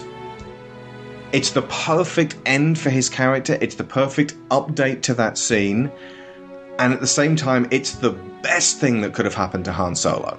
There is no better end, and as I watched it happening and knew what was going to happen, I realized that this was going to be a moment that I would always remember. So uh, the the people going, I can't believe they killed Han. I hope that in time they realize what actually occurred there. Yeah. Um, I mean, I know it's a cynical way to put it, but Han Solo had to die. Um, when him and uh, I forget her name, the uh, the large-eyed old woman. Maz. Maz. When, when him and Maz are talking, like she asks him, "What's the deal with the girl?" and it's, it cuts away. Like it's clear that Han Solo has answers that if hmm. you found out if he was still alive, like it would negate a large chunk of what the next film would like to do. Like he, it's hmm. it's one of the big like one of the biggest things to do is the person who could answer all the questions is not available to you. So he's the Dumbledore. Essentially, case. yes. Hambledore. But he goes in knowing full well that Ben will, like, it's more likely than not that Ben is going to kill me. Like, but as his father, like, for him rather than myself, at least I have to try. Like, give him the opportunity, not just, like, take it away. Like, he's not a benevolent, benevolent uh, figure like uh, Ben Kenobi. He's he's a father just reaching out to his son, like, if, even if you make the wrong decision, I'll still love you no matter what. And that he that little moment where he caresses his cheek, like it's like he forgives him in that moment. He's forgiven um Ben for turning essentially turning his back on everything because it's Ben needs it more than he does it for him to forgive him. It's probably the second most important death in the whole series so far. I would say after Palpatine, but arguably Palpatine would have been killed when the Death Star exploded. But the important thing is that Luke got to live on after Palpatine and Vader died trying to save him. Although Vader didn't necessarily have to die, the important thing was that Palpatine died and Luke got away. You could argue Shmi Skywalker, but I, eh, I think Anakin was headed that way anyway. So it's Palpatine, then Han. Yeah. yeah. And and um, actually, I, I like the fact that when he runs back away to smuggling, where we, we meet him in this film, um, there's a sense that he put himself in this position with two rather crazed gangs coming after him. He borrowed money from them for this running off and hunting these three um, Rathtars, I think they're called. Um, There's a sense that he is being deliberately reckless because it's the only way he feels like he can take control of his life is to put himself in a position where someone else is probably going to kill him. Um, Yeah. he's he's just he wants rid of the responsibility, and then when he steps forward onto that platform, he, albeit giving the power, he is taking the responsibility for his son and for what his son has become. He's he's stepping out there and trying to do the right thing for Leia. He's taking that responsibility that she gave to him. He's trying to do the right thing for his son, and he's accepting what happens if that doesn't go right, which is not the way the Han at the beginning of the film would have been. It's not the way.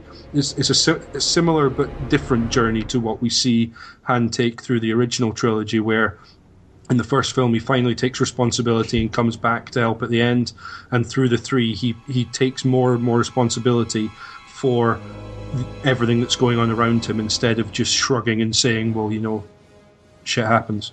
Um, and in, in this film, he makes a similar journey, but it's so almost so much more personal because of how we know it ends and and who ends it. Um, Yeah, incredibly powerful moment. Um, Also, the fact that he actually was witness to Ben Kenobi doing exactly the same thing 34 years beforehand, it, it that must have stuck in his mind. That must have been a moment where he like he didn't really want to think about it, confront it, look at it directly. understand it He or must anything, thought, why did the old man de- let himself die? And just you know, it, it wasn't until that moment that he realized that that there was you know a, a, a huge connection there that Kenobi was trying to. Because here's the thing: the original Star Wars is a really simple story. It would have been made more complex had George Lucas really had. A, a handle on what was going to happen in films two and three, and he has, in retrospect, in recent years, said, "Oh yeah, I knew all along." Uh, clearly, not the case. Um, but this is that Star Wars. Had you known about the whole uh, the whole "I am your father" thing happening way earlier, with without the big reveal, without the big, you know, it, it's just it's almost thrown away ca- haphazardly, in a kind of like the entire audience went, "Oh," as opposed to gasping. Um, but then, because it's given away like that, you're then able to engage with what Kylo Ren then goes through up to that point on the uh, the bridge. But then the I'm being torn apart moment is everything Vader goes through in Jedi. So uh, it's it's taken the best of those three films and sort of rolling it into one, as we said we said earlier. The fact that they focused on not really doing anything massively original gives them a universe to explore now. Yeah. Yeah. I thought Adam Driver was great. The only thing I've seen him in before is um, with Daniel Radcliffe in and Zoe Kazan in, in What If um, as as Daniel Radcliffe's um, goofy friend. Uh, it's Ah. it's a romantic comedy film, and he just plays a bit of a prat, but uh, a very well acted and very well played character. But he's he's the comedy sidekick in a in a romantic comedy, and so Oh, when that okay. helmet came off in this, I was just like, I, how am I going to buy this guy? And the fact that he looks so unsure of what he's saying, you could mistake it for almost bad acting, but it really isn't because as you see it happen more and more, you realize no, this character, and there's two or three of them in this film, is just having such a crisis of conscience. They just don't know who they are, and they're doing the best they can to try and work it out. But um, I just thought Adam Driver did a, a fantastic job. The only thing I saw him in was in the TV series Girls, and he plays like he actually plays more of a um like a weirdo who's very comfortable with himself. So um, it's also like a sort of juxtaposition for me. So I'm used to him playing a character who knows what he wants and he's confident in the things they want. So also for him to instead of like a comedy juxtaposition, it's like a personality juxtaposition. Mm. Like he doesn't know what he wants and he's Yeah. lost. So yeah, he he has a very good range. It's clear. Hmm.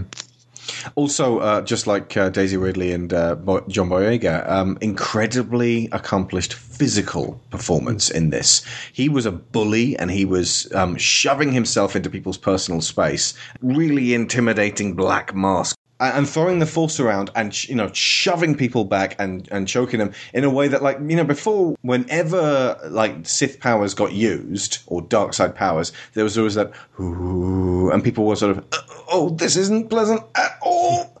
This one it was like being slammed each time. Like uh, it was a real violation which gave his his character it, it made him very unnerving I think part of that comes in the fact that even when he's using the force, he still touches people even when he doesn't have to. There's that guy that he, he reaches out to force choke him and then he pulls him towards him and actually grabs his throat for real.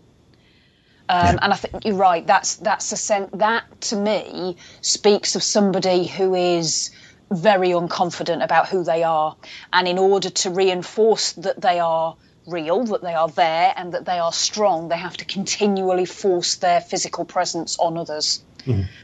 Mm. It seems like, and I could be wrong on this, an almost sympathetic commentary on aggressive toxic masculinity. I think there is a degree of that in it, and I think it's handled very subtly and very well. The puzzle is where did it come from? Yeah. Yeah. because the the emulation of Vader seems to be something that he's seized on himself. That's not something that anybody introduced to him, not that we've seen so far. Um, so the question for me would be what's pushed him to that point that in terms of the the narrative in terms of the character where it's come from is almost incidental the important part is how do you bring him back from that um, because the the other thing is that that that stepping over the line and murdering his own father, he is going to have to search within himself to find any um, deserving of redemption. Yeah. To continue what I presume his arc will be. In fact, to continue the whole toxic masculinity thing, uh, it, it is telling that a lot of people liked him up to the point when he started to become less obviously intimidating and powerful on screen and actually saw his uh, emerging weaknesses as a weaker character rather than a more fascinating character. So, the idea of, of empowerment being the, the ultimate end of a, uh, a, a strong character. and isn't, isn't it funny that that's exactly the opposite opinion someone has when they take a character uh, like Rey and suggest that it's bad that she has no weaknesses, which she, she does, but they ignore the weaknesses and say that's Yeah. a bad thing. And 'Cause it then with doesn't this fit the character. He's too weak. Too She's strong. too strong. isn't that funny? Yeah. Yeah. Yes, indeed. It Yeah. But yeah, funny I- it, it, it could be not at all linked, but it is. Yeah. um, but yeah, I, I, I thought the um, that using him to uh, to kind of exemplify that that idea of strength that's being misdirected and i i've got a feeling and this is you know without wanting to get too much into theorizing where these films may go i mm-hmm. suspect that part of his what's turned him is c- emotion control um, because that seems to be something that he is very, very bad at. And that would tie in perfectly with that idea of masculinity being preached as something which is about control. You don't show your emotions in an ideal situation. You don't actually have any emotions. You just go around imposing your will on everybody around you. And that's the way it should be. You're not afraid of anything, you're not uh, threatened by anything. You are the center of the universe. Uh, Sharon, you just described the Jedi Code, Yes. and I that's know. that that's a huge deal because ultimately the Jedi Code, and by extension the reverse of it, the Sith Code, the, the Satan worshippers, if you will, that they're very geared towards forcing everyone who follows them into one template, one slot, regardless of what kind of person you are. Now that would be just about manageable if you were only dealing with human beings. But imagine you've got a thousand different alien species, and you've got to tell them all to be one kind of person? Indeed. But that's That's That's kind of the point of this whole uh, Sith and Jedi conflict, because a lot of the time you can't get a credit card between their ideologies, um, and their their whole thing about From my point of view, the Jedi are evil. side, You're the light side. Hang on a minute. Apart from a favouring towards goth clothes, we are virtually the same. ah, now you see that was something that struck me. You know when um, when Hux is talking about his um, stormtroopers, Yeah. and he says we, we condition them from childhood and they're they're controlled from birth. And I thought, hmm, I can think of somebody else who does that too. and that appears to have a not Anakin, you murdered younglings. Yeah, well, you started it. You kidnapped them first. Indeed, ha- but that's kind of what I mean. Is it having this this paragon of Jedi virtue before you in the form of your own uncle, who has almost brought this order back from nothing, and feeling like how in the name of buggery fuck am I supposed to live up to that when I can't even control the fact that I get pissed off when my helmet slips. Um, you know, it, it's it's something that deserves exploration, and I think it's they've got an actor who can carry that off without descending into right. You have lost my sympathy. You have turned into an annoying whiny child. It is. I, I, uh, as soon as he stabbed Hannah, I thought I'm going to hate this character from now on. But I felt worse for him. Yeah. Yeah. I felt like, look, what have you just done for yourself? And uh, the idea that um, uh, he's supposed to, at that point, be clear. He's supposed to have purged himself. And it's clear he hasn't.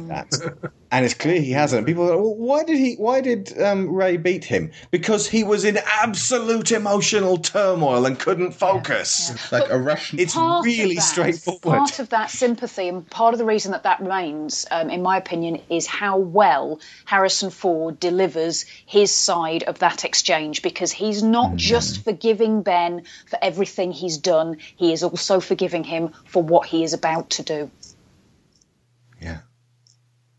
God. Yeah. So yeah, pretty Oh, good love character, eh?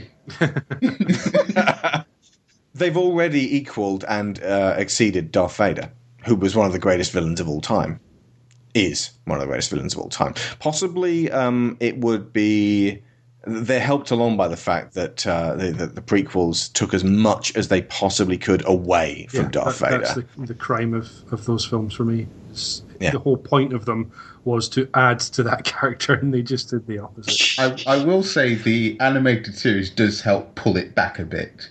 Like, Oh, uh, Rebels. Yeah, Clone Wars. Like, you get a longer time, you get to see an actual transition instead of like a snap change. Yeah, I've I've, I've watched uh, many episodes of Clone Wars, and they're all of them, all of them are better than any one, any one of the episodes one through three for me. Um, uh, no apologies to folks who are sick to death of hearing me badmouth the prequels. It's going to go on for the rest of my life. I, th- I thought, I thought I would be no longer in turmoil about them after I'd seen episode seven, but I still want to kill them because that that that um, episode three will never go away. Episode three is now my most hated, uh, and uh, we watched um, two whilst listening to We Hate Movies do their brilliant, ripping it to shreds um, on uh, uh, last week, and then we watched the Sith Mentary, and I thought. Episode two is rubbish and it makes me tired. Same as uh, Phantom Menace. It's rubbish and stupid and it makes me tired. Slightly less rubbish and stupid than um, uh, Attack of the Clones, and it has that awesome lightsaber fight. Which may be just a highly coordinated dance, but it's uh, an athlete at the top of his game and two actors trying their best to absolutely keep up, and it's dazzling to watch still to this day. Even and especially Obi Wan versus Anakin, because that's where it's supposed to get really physical and personal and doesn't. And all the other lightsaber fights have some repugnant CGI element to them, which is impossible to ignore. Be it a CGI stuntman with Christopher Lee's face, or Yoda jumping all over the place, or a horrible gurning monster. Ultimately, though, CG, even bad CG, would be absolutely forgivable if you felt that these things were personal. But they never feel that way, ever. Revenge of the Sith makes me furious. It makes me angry because of the procession of stupidity that is required to make everything happen in it. How all the events are condensed into about a day. So, you know, Amidala goes from being, I just, I need to tell you, I'm pregnant, to, "Eh," in two hours. Seemingly taking in real time. Everything that happens in that movie shouldn't have happened or shouldn't have happened in that way. And everybody behaves appallingly. The, the first two, basically, the first two are rubbish, but nothing happens that's so bad it changes galactic history. Uh, it's all just sort of like the baby steps towards like that. You know, obviously at the, at the end that they've got their clone army and uh, and blah blah blah. But um, at the end of, of Sith, all the Jedi have been slaughtered, shot in the back, despite all of this vaunted ability and despite the fact that they all fight like dancers. Well, not like not even dancers, not even with that level of physical uh, choreography. On the other hand, and switching it back around, pretty much everyone in this movie acts like a human being. And you know, there are there are some dumb things done, but those are usually done by people making dumb mistakes that they then immediately regret. And another thing that people have pointed out, it's really funny. Yes. And that's a huge and not, deal. not always 'cause- from the obvious places either. There are characters who are supposed to be more funny, but often the jokes just came completely out of the blue almost, and Hmm. and yeah, just really good. Best example when Kylo Ren's having his temper tantrum, and you have those stormtroopers Yeah, like they just turn around and back walk away. away. like that, yeah, that that's the Great. right choice. That might be why you think feel it uh, being like well, I completely t- do as well. Feel it like uh, Rebels, um, Sharon, because in the original Star Wars, all the humor came from Han. Mm. Yeah. Pretty much all of the, the, the occasionally there'd be some kind of dry stuff. Like R two was funny. Um, and and some of the, the interplay between him and three PO, but um, it was mostly you know we're, I'm fine now. We're but now all the characters to a degree are funny in some Yeah, and- capacity, and, just like in Rebels, where, where pretty much everyone gets some time to be exactly funny. and that for me is is how it should be. Everybody has an opportunity to be funny. Everybody has an opportunity to be dramatic. Everybody has an opportunity to be tragic. People are not one thing and it feels more like a setup if you have your comic relief characters and your tragic doom characters and yeah indeed and particularly when you know that when those characters appear on screen, that means they're about to throw in some humour so that Yeah. the kids don't get too traumatized. You can start to predict the beats of the story based on who's on screen, and that gets boring a little bit. Mm-hmm. It's better when it comes like more natural. Like most things, most of the comedy, it feels more natural. Like the line of, "I know, we'll use the force." That's not how it works. Hmm. or like hands like flicking his head up and saying, "What? What's this? What's this? Why are you doing this? What does that mean? I'm trying to come up with a plan here. Like you're not taking me serious right now." Yeah, but I, I think that gives you more of a sense of, of these characters being real people that you can interact with. Because yes, I know there are some people who kind of have in their heads that you know this is my funny friend, this is who I'll go and talk to when I'm feeling miserable, and I want someone to cheer me up, and that actually does harm to that funny friend when they have something bad happening that they need your help with, and you're expecting them to make you laugh. Um, you know the the the tragic friend who's always got depressing things going on and you're always trying to help them. Well, how does that leave them when they actually want to have a day of, of fun? And You're describing the TV show Friends. Am I? Chandler is the funny friend. Ross is hi.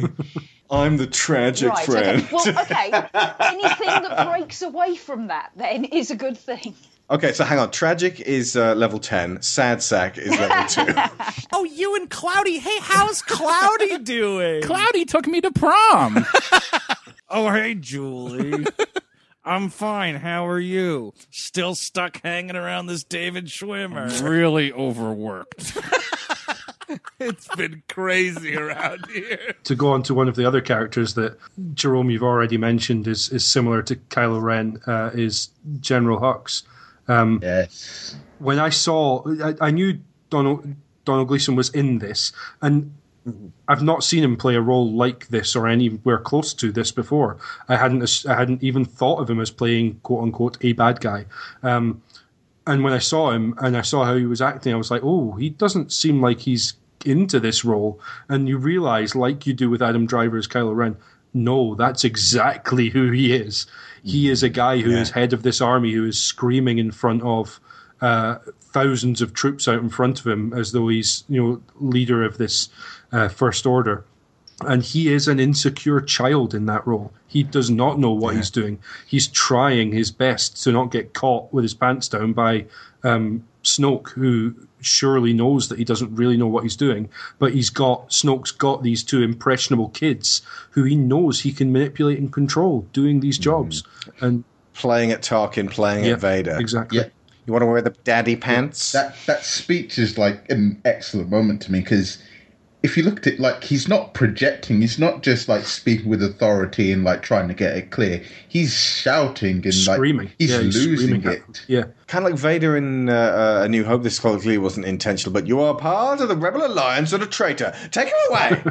He's showing his weakness by raising. And his you can almost hear Hux's voice break when he does when he screams like that, or when he's tr- talking to someone, or he's trying to um, assert dominance over Kylo Ren. You can almost feel the wavering in his voice because he just he's he's not, but he's trying to be. It's uh, it's interesting those two characters, like you say, they're they're jockeying for position as as the favorite, and um, you see them try to get one over on one another, trying to intimidate one another, trying to kind of backstab and needle one another, and um, with both of them, that seems like a very dangerous thing to be doing. You brought up a great point there, um, uh, James, uh, about Snoke. Like he essentially, the whole First Order seems to be about taking like young individuals and manipulating them purely for your own. One gain. may Like, say that- radicalizing them almost, yeah. Yeah, like that seems to be his whole philosophy because it seems like it's as if he he's put these um, inexperienced people in to power because they'll want to please him and like put a sort of a watch a watch uh, watchdog over them with a Phasma. Phasma. Like Phas- Phasma, it seems essentially to be like the watchdog for um Hux, whereas duty adult. Whereas with Babysitter. yeah, definitely. Whereas with Ren, because he's so enamored with Snoke, just essentially he constantly goes back to him. I, I don't really want to speculate on you know who is Snoke, how you know uh, the, the the secrets behind him. Obviously, we're gonna we're gonna find out more about him later, and whatever we speculate on is probably to end up. Well, six six of our speculative points are going to be right out of seventy. What was presented to us was so black, so straightforward, uh, like you know, just a, an evil Palpatine space Hitler, that it left me feeling there's got to be more than this. Well, I the first initial introduction, like when you see this massive being, like 'cause, like Mm-hmm. he holograms have gone to the point in this world, obviously, that you just look like you're part of the scene, and he looks like this giant, like being. Like you can understand, like how the hell do you fight? This is a Sith Lord that you're dealing with. Like, Yeah. you have that initial thought because you don't know, like, how the fuck are you gonna deal with him? You have to ride in on an army of rancors. I, I can see why he idol, why Ren idolizes this dude, but then um, you actually see it's a hologram. Like it's clear that he, he, unlike the Emperor, like no matter what, he was still like this withered form. Like he never changed that image of himself. Um, Snoke like projects himself as this massive colossus being, like like someone ab- above it all, sort of thing, and like I don't know what that's about, but um, it shows like the fact that he has those like with those scars in his face, like he's quite deformed. Like he's there's clearly something that he's trying to hide behind this uh, facsimile. Facsimile. Pay no attention to the man behind the Yeah. curtain. There's that feeling. Yeah, definitely. And and I think the projection of him that size, I would be very surprised if he's actually that size. I think that's all for show. Um, But more specifically, his ultimate end, it, if it is simply galactic domination, bringing back what the Empire had, I mean that's ultimately fine. It's a, it's it's a fairly black and white um, movie series, and it always really has been. To be able to inject some uh, more shades of grey, it kind of comes down to the uh, the characters caught up in the middle of it, because ultimately the um, the rebels, or in this case, what are they? The resistance now are presented as being kind of the best of humanity. They'll they'll, uh, they'll they'll fight even when there's you know the odds are ridiculously against them. They will die to save other people. So you know to that end, it's actually acceptable for them to be fighting just evil giant space racists. And I you know I, I wish that the world was an outwardly as outwardly complex that, that I could say, oh, you know, we, we really need to update and move forward now. But there are people out there in ridiculous levels of power who are just hate filled racists and, and don't seem to have much grander goals than serving their own aims and dominating. Uh, to, to that end, Star Wars has never felt to me like it really needs what's an example of a, a uh, well, sorry, a domineering, aggressive power that is actually extremely complex? The Cylons in uh, the new BSG. How about The that? Fire They, Nation. they are complex. Yeah, the Fire Nation, and actually, uh, you, you know, now that you mentioned the Fire Nation, lot of Zuko going Yep. on with I, Kylo. I was, I was really trying to hold my back from just outright saying Yeah. Now he's got the scar. Yeah. Yeah. Okay. Well, is it- sh- shall we just not really spoil the last Airbender for folks who like just if, you know, liked you know. If you know you know if you don't know and haven't yet watched Avatar: The Last Airbender, that's what to watch immediately after Rebels think it's- because it's fantastic. The series, I think not I've the mentioned it film. once or twice before. Oh yeah, Just God, to no, be you can't have- clear, sad we have to make it that. shouldn't need I don't think saying. anyone recommended you watch the film. Avatar is actually a really. Uh, ex- whenever I say Avatar, I don't mean James Cameron's Avatar, unless I say James Cameron's Avatar. Is a really good, a good example of um, updating the Star Wars mythos to something more shades of grey. But ultimately, the Fire Nation, the Fire Lord himself, was still basically just a crazy Hitler type guy. Uh, but it fell to Zuko and Iroh and, and uh, everyone else involved in the Fire Nation, Yeah, and then going beyond that into the Legend of Korra So- to add So, to the so the complexity. question, So, yeah, the they could definitely is, do is that. Snoke just a single point of evil and the people around him are going to make it interesting, or is Hmm. there more to Snoke? I'd be surprised if there wasn't more to Snoke than that. But, Yeah. but even the Fire Nation, before you saw that complexity, initially just looked like Yeah, that's a, that's domineering force. It looked like a single uniform presence, and then you see the Yeah. complexity to it. So we've already started to see some of that, and I think there's more to come. I hope there's more to come.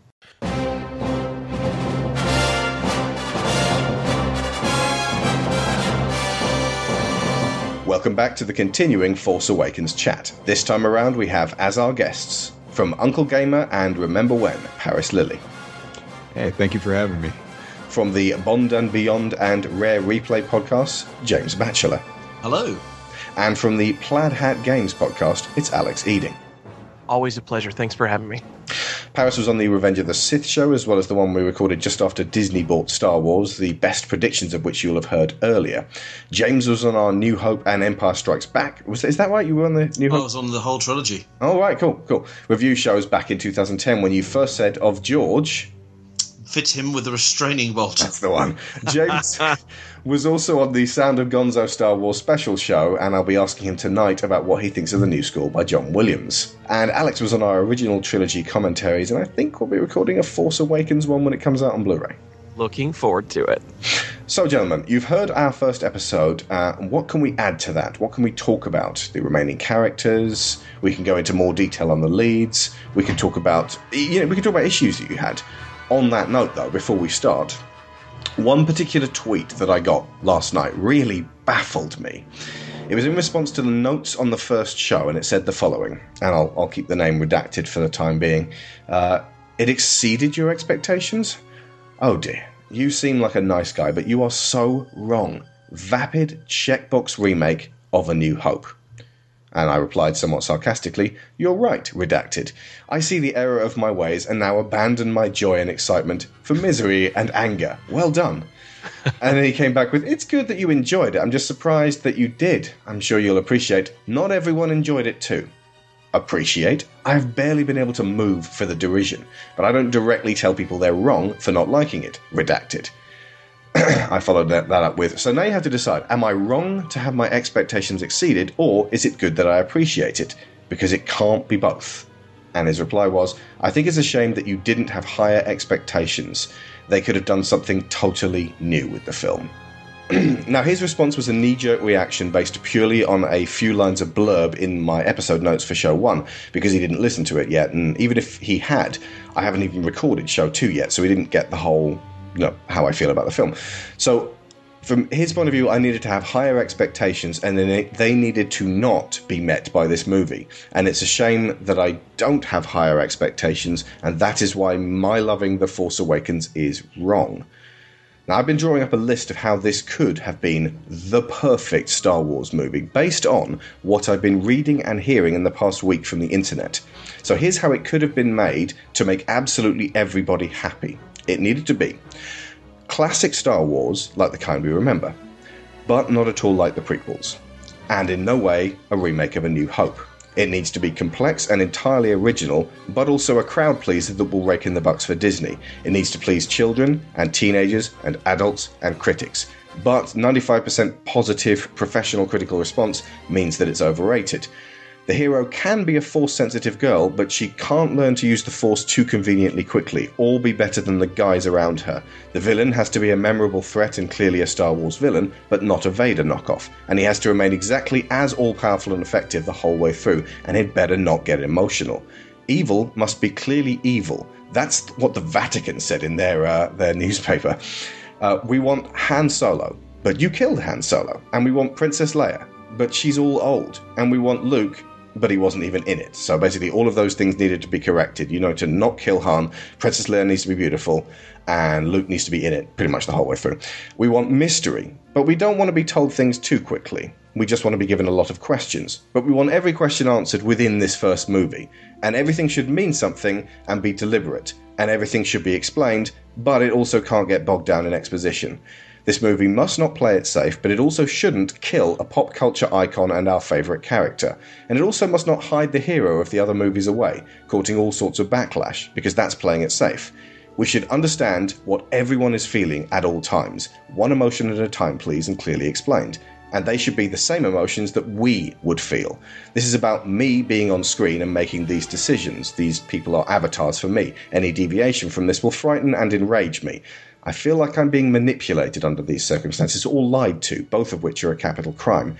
This is not my Star Wars. I know what Star Wars is. It is whatever I say it is. This is for me. Who cares about everybody else, especially anybody who loved it? That is what we deserve. That is what we are entitled to. That is our birthright promised to us by the one true God who is ours as a paying cinema audience. Now, all of that above doesn't apply to everybody who has ever posted, said, or thought a negative thing about The Force Awakens. It, it, it, would be a ridiculous person to think all of that, but basically, that's every every complaint lumped together in one go. For example, some people I know, to be level headed and not petulant, demanding baby men, have some issues with the movie, and those are probably variations on the popular ones voiced all over social media in these past few days. None of them matter to me personally, although I hope that the movie wasn't too ruined for them as a result. It is very important to remember that The Force Awakens gave us the following. Seeing the world from the point of view of a disaffected stormtrooper for the first time, engaged in literal bloody conflict for the first time, with consequences, and played by a black central hero for the first time. Following the journey of a female hero for the first time in a galaxy now far more noticeably populated by women and people of colour following a young man trying to emulate a powerful hero of his that we already know to be a monster, but having his own terrible sacrifices to make, thus complicating and deepening what we understand about following the dark side of the Force. In fact, seeing the Force taken out from under the jealous guard of the overly simplified Jedi and Sith factions and put in the hands of more emotionally complex individuals less inclined to aim for full Paragon or full Renegade. Female Stormtrooper Captain, female droid lead. Oh, you didn't know BB 8 was a girl? She is. Seeing Oscar Isaac transform himself from a persona we've almost always seen playing seedy pimps and deeply unpleasant misogynists and into a cool Latino heartthrob pilot, and also at the same time somehow a gay icon. A script that was genuinely funny throughout, given many characters a chance to shine in the humour stakes, and not just Harrison Ford going off the map because he refused to stick only to the dry dialogue given him to, to him by Lucas. And the resuming of a character arc started with Han Solo 38 years ago and left in a kind of halfway house hiatus in 1983, apparently forever. Seeing that arc completed with tragic, heart wrenching, and personal poignancy that we never expected from a character so initially selfish. But none of that really matters, of course, because this movie is just Star Wars and failed to do anything new. Michael, that's the chap who tweeted at me yesterday. If you're listening, this and several dozen other things is the reason why my expectations were exceeded. I hope that your expectations of episode 8 are different going forwards. If I can help clarify and even refocus yours and everyone else's who's horribly disappointed by this movie, but somehow is still listening to this riotously enthusiastic podcast, then I've done my job. Sunday, December 30th, 1984 at 2:45 p.m. on ITV. I was 4 years old and 4 months. That was when I first saw Star Wars. Empire was aired on British TV Christmas Day 1988 and Jedi the same day in 89. So no wonder I was late to the party. This was years after Return of the Jedi came out, like 89, so six years. I cared about Star Wars the most when it was at its most desperately uncool. I wanted and needed people like you guys on this podcast, like you guys listening, to talk to about it way back then. And now, decades later, after three awful movies that we all hoped would be better, I'm finally able to say, May the Force be with you, with pride and excitement for the future.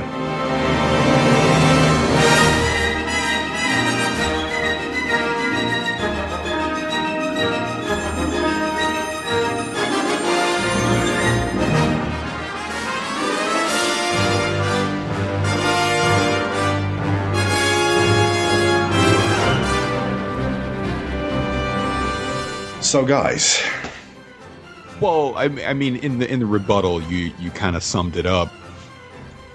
What were you expecting? Is is what I I'm guessing because like you you mentioned in part one, they had to make a movie that appealed to the hardcore Star Wars fans and also brought in the next generation of fans. And I think by quote unquote playing it safe and doing basically an homage to the original trilogy was the right strategy to reintroduce this franchise so that when we do get to episode 8 they can do whatever they want hmm. because they've done all the the you know the, the call signs back to the things that we wanted to see from the original cast and, and all that. They all got their their mentions. We all got to see them on screen. Even if Luke was very brief and never said anything. If anything, when I first saw Luke and he didn't say anything, I was disappointed the first time I saw it. I was like, wow, I really want to see Luke say something.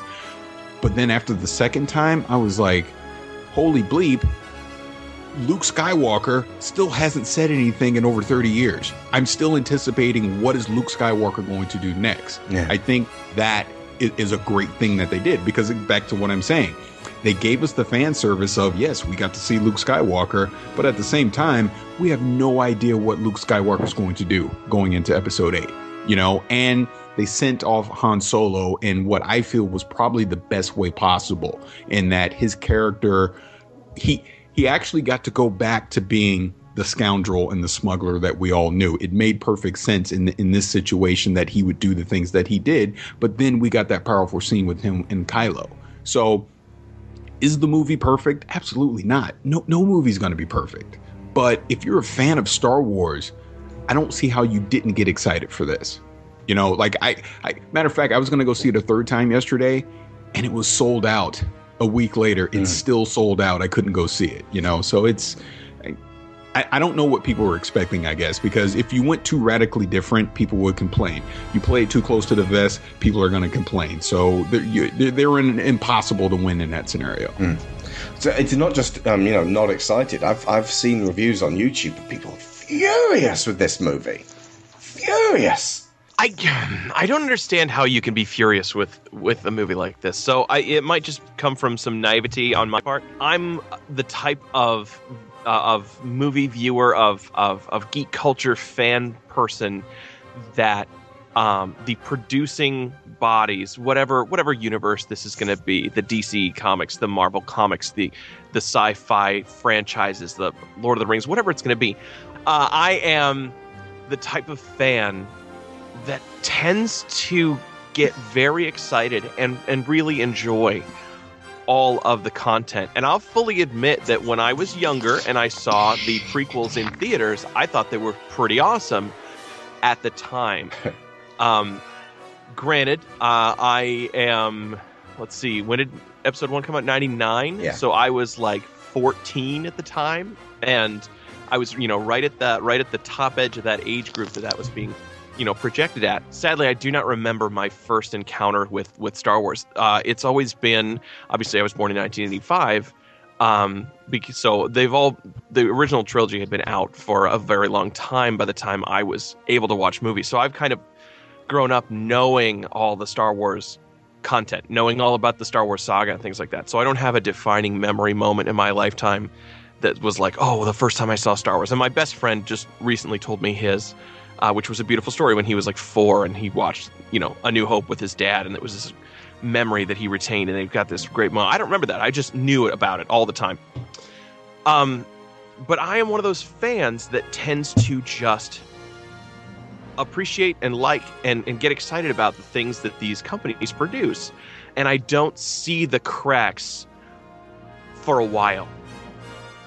And usually those cracks are influenced, like my noticing them are influenced by what's going on with other fans or other internet culture, things like that. So the you know, there are some there are some cracks that we see with Force Awakens that I, you know, I didn't really give a lot of gravity to in my own understanding of it until speaking about it with other people, you know, because I walked out of the theater being very excited the 1st mm. time. I remember the moment that Han was killed by his own son was this I- actually I saw it as a really cool moment. I thought, what a great thing to do with this character. One of my other best friends at the time was violently angry sitting next to me about that situation because Han is his favorite character in the Star Yeah. Wars genre. Yeah. And I love Han Solo as well, but I thought, how great is this for Han's story in that moment of this emotion is fantastic. Oh, and he touched his face. Oh, and this is go- you know, and and then only later did I start to see, you know, why people would react so poorly and, and badly against that because I saw that for the storytelling and I really liked that about it. Mm. You know, and and these other cracks, and we'll get into things like that, like why was there another super weapon, stuff like that. I would very much like to talk about that later on the. Oh yeah, I, I, I think that was one of the things that Parris said. If I see another Death Star, I'm walking out of the theater. Did you? Obviously not, but but the point does stand. Stuck in. But I think at least you were warned because there was a death, like the you know the Starkiller project's on the poster, Yeah, so at they least were you go in knowing, oh great, have it's that. another one of those things. Didn't even hide it. Like they could have made that thing like they could have actually put like a small Death Star like hovering, looking like Doctor Ball, and it's like, oh no, it's just very very far away when you finally get to it. but uh, but yeah, I like this movie very much, and I and I I'm learning more things that are surprising me about it that people disliked or had problems with, and, and they they're all surprising me every time. Going, really, you had an issue with that? Yeah. So I'm I'm not much of a critic. I tend to like a lot of things. A question for all of you guys: When you came out of the cinema, were there people waiting to um, to go into the next showing that you just had to sort of like go, mm, mm, mm, mustn't talk about what we've just seen? In, in fact, I, so the first time I went to see it, I went to see it with them, with my wife and the in-laws, and they were coming out, going, oh, they were quite excited, going, "Oh my god, I can't believe they did!" that." I was like, "Don't do that! Don't do that!" And we're like, we're They walking will across. kill us. yeah, yeah, please, please, let's get to the car in one piece, and then you can talk. Yeah. But um, yeah, the, yeah, And it, it's such a strange one. Like this, this more than any of the other Star Wars films that come out as as um, it's been released in a completely different age of such internet, you know, internet-driven transparency in terms of spoilers, and there's just no escaping them at all. And I don't remember any or many films that people have been so conscious of avoiding pre you know, information or even expectations and wanting to go in completely blind because it's impossible to do that. It's nearly impossible to do that now. Especially I've you- tried my damnedest If to you work online, yeah. You, Yeah. You've got to like use social media. I'm like, right, I'm going to check Twitter for messages, but like keep my eyes squinting just in case someone Well, has exactly. I blurted I'm- something at me. I was I went to media blackout for the last week. I'm, I'm a journalist. I, I, yeah, I work on, on Twitter and Facebook to obviously spread um, you know news about the articles that I've written, but also you know source news and so forth. And there is just absolutely no way of avoiding potential spoilers. Um, I made sure I only ever watched the three theatrical trailers Hmm. on YouTube. I didn't bother with any of the little TV spots Same. because in the in the two or three weeks in the run up to its release. All it was is oh such and such revealed by new TV spot, rumors confirmed by Yeah. new TV spot. I went in trying my damnedest to avoid the at the risk of going on to a tangent, uh, avoid the the, the phenomenon I had with um, Spectre. Spectre, I went in knowing everything that would happen, Oh. knowing who the who the bad guy would be, knowing what order the sequence of events would happen in, purely because I'd I'd looked into so much about you know about what the film was going to be about because I was so excited. This one I tried to go in as blind as possible, but even then, even when you're actively trying to avoid new information, it's sitting there in your Facebook. Is Kylo Ren Luke Skywalker? Mm. And, and you and you can't you can't not unsee the headline. Yeah. And you, I've not read the article. It's just it's just a, a headline in my Facebook feed or my Twitter feed, and you go in with, and then you like I say, you've got these headlines. Rumors confirmed by new t- Star Wars TV spot. I was like, brilliant. you've now ruined potentially one of the biggest moments of the film. I was so glad to go in and know absolutely nothing. Yeah.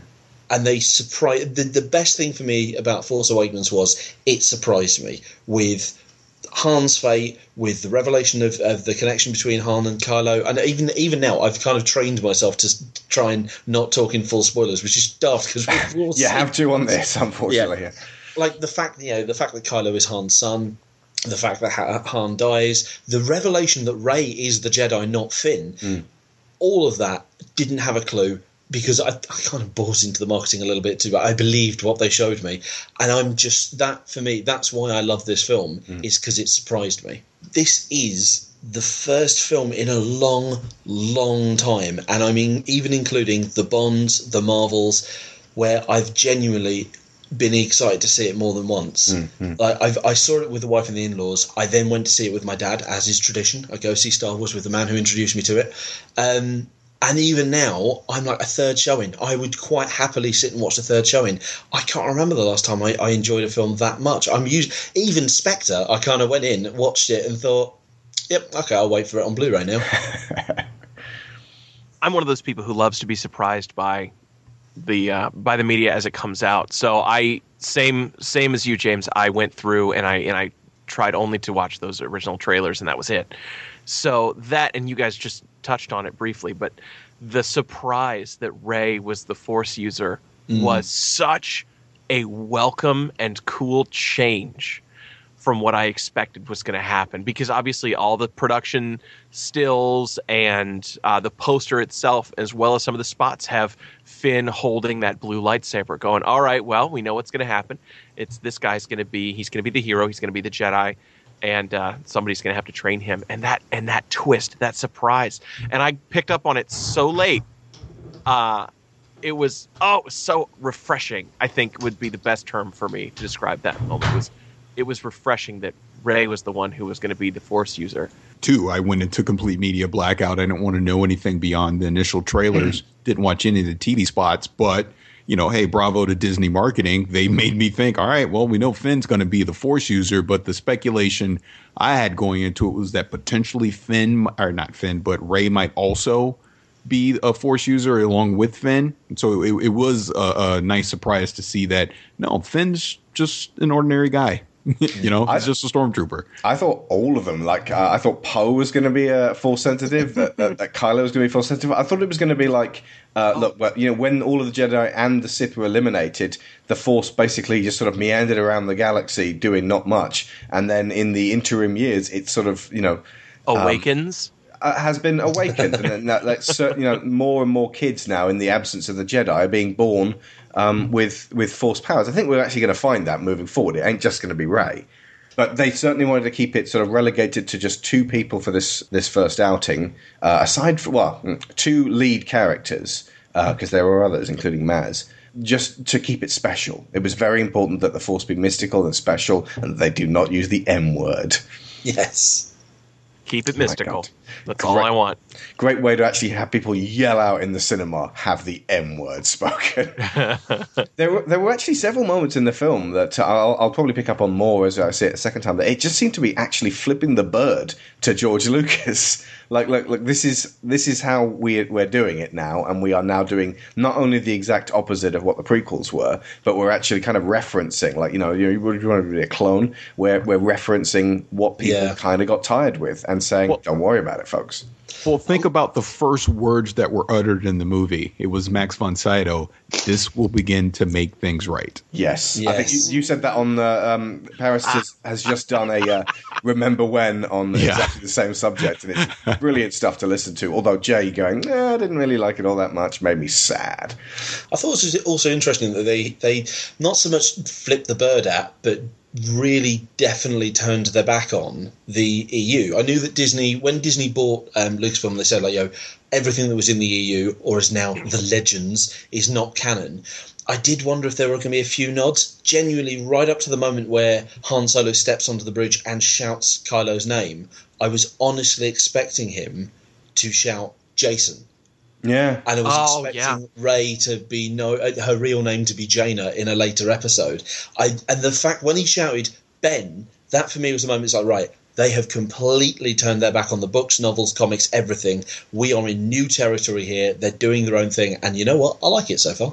I think on a on a, a symbolic level, if you've read through, um, you know, what happened to the characters, and, uh, you know, I haven't read through all of those books, but I know roughly what happened with the uh, the, the children of uh, the Solos and Skywalkers. Oh yeah. Um, it, there's a there's a lot of Jacen in Kylo. Yeah. Uh, from what I can tell, I mean, this is good. Like folks at home who've never read the EU and have never really been into it. Uh, Han and Leia's had twins, and they were their first kids. Good kids to begin with, but eventually one of them started getting worn down. You know, so, some people have been positing maybe this is going to be a very similar storyline in that uh, he had to. s one fan theory that I read that I just I was like, whoa, no, was that Kylo is trying to infiltrate. So Ben is Oh. trying to infiltrate the, Yeah, uh, the Sith, and basically he's like this like deep cover, deep cop, and, and so he, he spoke to Han. And he was like, "I need you to do something for me." He's like, "Anything." He's like, "Yeah, I, I need you to, I, I need to kill you because it'll really convince Snoke that I'm totally on the level." Uh, this is what- the idea that like th- this also folded in like Luke being willing to do this, like you know, let's let's slaughter my entire academy full of Jedi kids, yeah, and then that'll you know gain you favor with Snoke.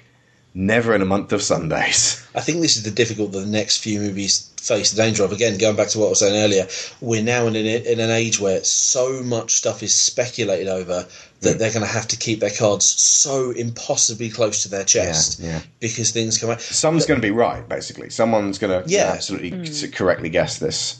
What, so six guesses out of 70. That can be a little bit dangerous sometimes because, I mean, this is why there are some authors who will specifically say to their fans, please do not write fan fiction about this world while I'm still working on it. Yeah. Because if there's any overlap between what I write and what you guys write, there could be problems. Hmm. Yeah. You know, all fanfic should come under the banner of look, if I'm writing this based on what I've seen of this series as it exists right now, I have absolutely no claim to this storyline. Because ultimately, there are really only about 10 storylines. So, uh, you know, everything that esta- establishes from that is, you know, going to be variations on one of those 10. Uh, so you know the, the idea of there being lengthy legal battles, people do it all the time. They say the Matrix was my idea, and some of them are valid, and some of them really aren't. The other danger of fanfic and fan theories going forward is not just 60, six out of 70 guesses or you know, however many people are going to be right. Hmm. Even worse is however many people are going to be better. People Yeah. may come up with better answers, better. So it means that when we do eventually get episodes 8 and 9, they might not be as cool as we. I mean, you know, the the theory that Kylo Ren was Luke Skywalker. Initially, I thought, "Oh my god, that's going to be amazing." It turned out that the, that what they've actually done is better, in my opinion. But if they had, if that had, if I'd seen Kylo Ren is, is Luke Skywalker, and it turned out Kylo Ren is, is no one with any connection, and is just a Vader imitator, and is just a, then I'd have come out of that film disappointed. It's like, well, why didn't they try the Luke Yeah. Skywalker thing that's been all over the bloody internet? Simply because of speculation. Yeah.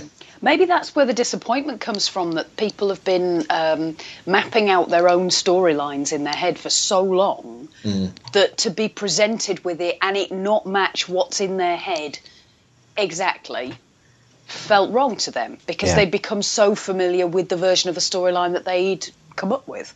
Christ, I did it to myself. Like even through my first viewing, I was honestly expecting during the Rey and Kylo fight at the end, I honestly expected Luke to suddenly turn up with his green lightsaber and save and save the day. I don't know why I thought that, but when, when, and when you watch it back on the second view, it's like actually, you know, I'm rather glad. Well, that's exactly what Yoda did in Episode Two. Don't Yeah. want to evoke that one. Um, God, Mark Hamill CGI flipping all over the woods. No.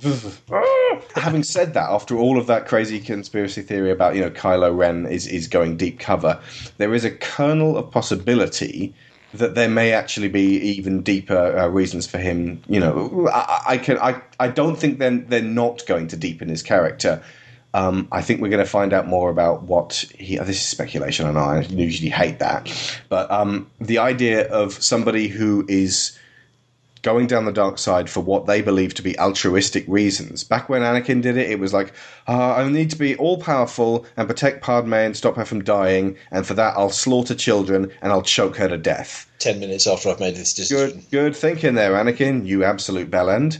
Um, but, but what if somebody was uh, was basically, you know, uh, th- that we can bring peace to this war torn galaxy. It requires this level of order, it requires sacrifice. I will give up everything to see this done.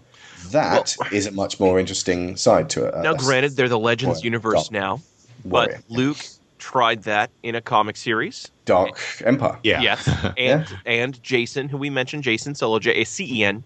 Yeah. Solo tried the same thing. That was the first um, extended universe book series that I read. Was that arc where Jacen and Jaina had that um, conflict? Th- regards the um, integration of any of the EU stuff, though, if they do put any nods in um, to plot and character, I think that's all it's going to be because they've got their own series of comics coming out. They've got their Mm. own continuity that they're creating. The last thing they want to do, or uh, I would, I would imagine, the last thing they want to do at this stage is take a group of people who have already got a million and one attention clamoring demands Yeah. um, and and hint to them that oh in order to follow this you might want to go and read all the EU stuff no I don't think they'd ever say go. that, but, no uh, well that's what I mean but I, I, I think that's why they would steer clear of anything that made a definite connection between Even even their journey to the Force Awakens material, so like the you know, the comics, the novels, the um, mobile game, and the kids' books that they've done, even those like they're they're only tenuously connected to the new film because they know that not everyone is going to rush out and read everything into it.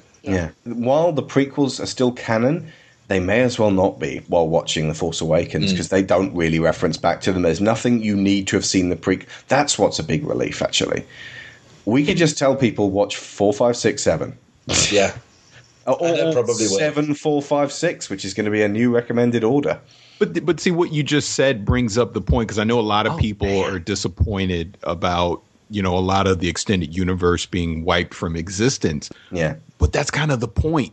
They're not tied to this 30 years of extended universe canon which you know which pigeonholes them into having to go down a certain path because all that stuff happened. So now you take that away, they can do whatever they want. And like you bring up the prequels, I joked around before we uh, actually started recording that I'm just going to pretend that the prequels no longer exist, Mm-hmm. and I, I think that's a good thing. I I highly doubt we'll ever hear the words midichlorian again.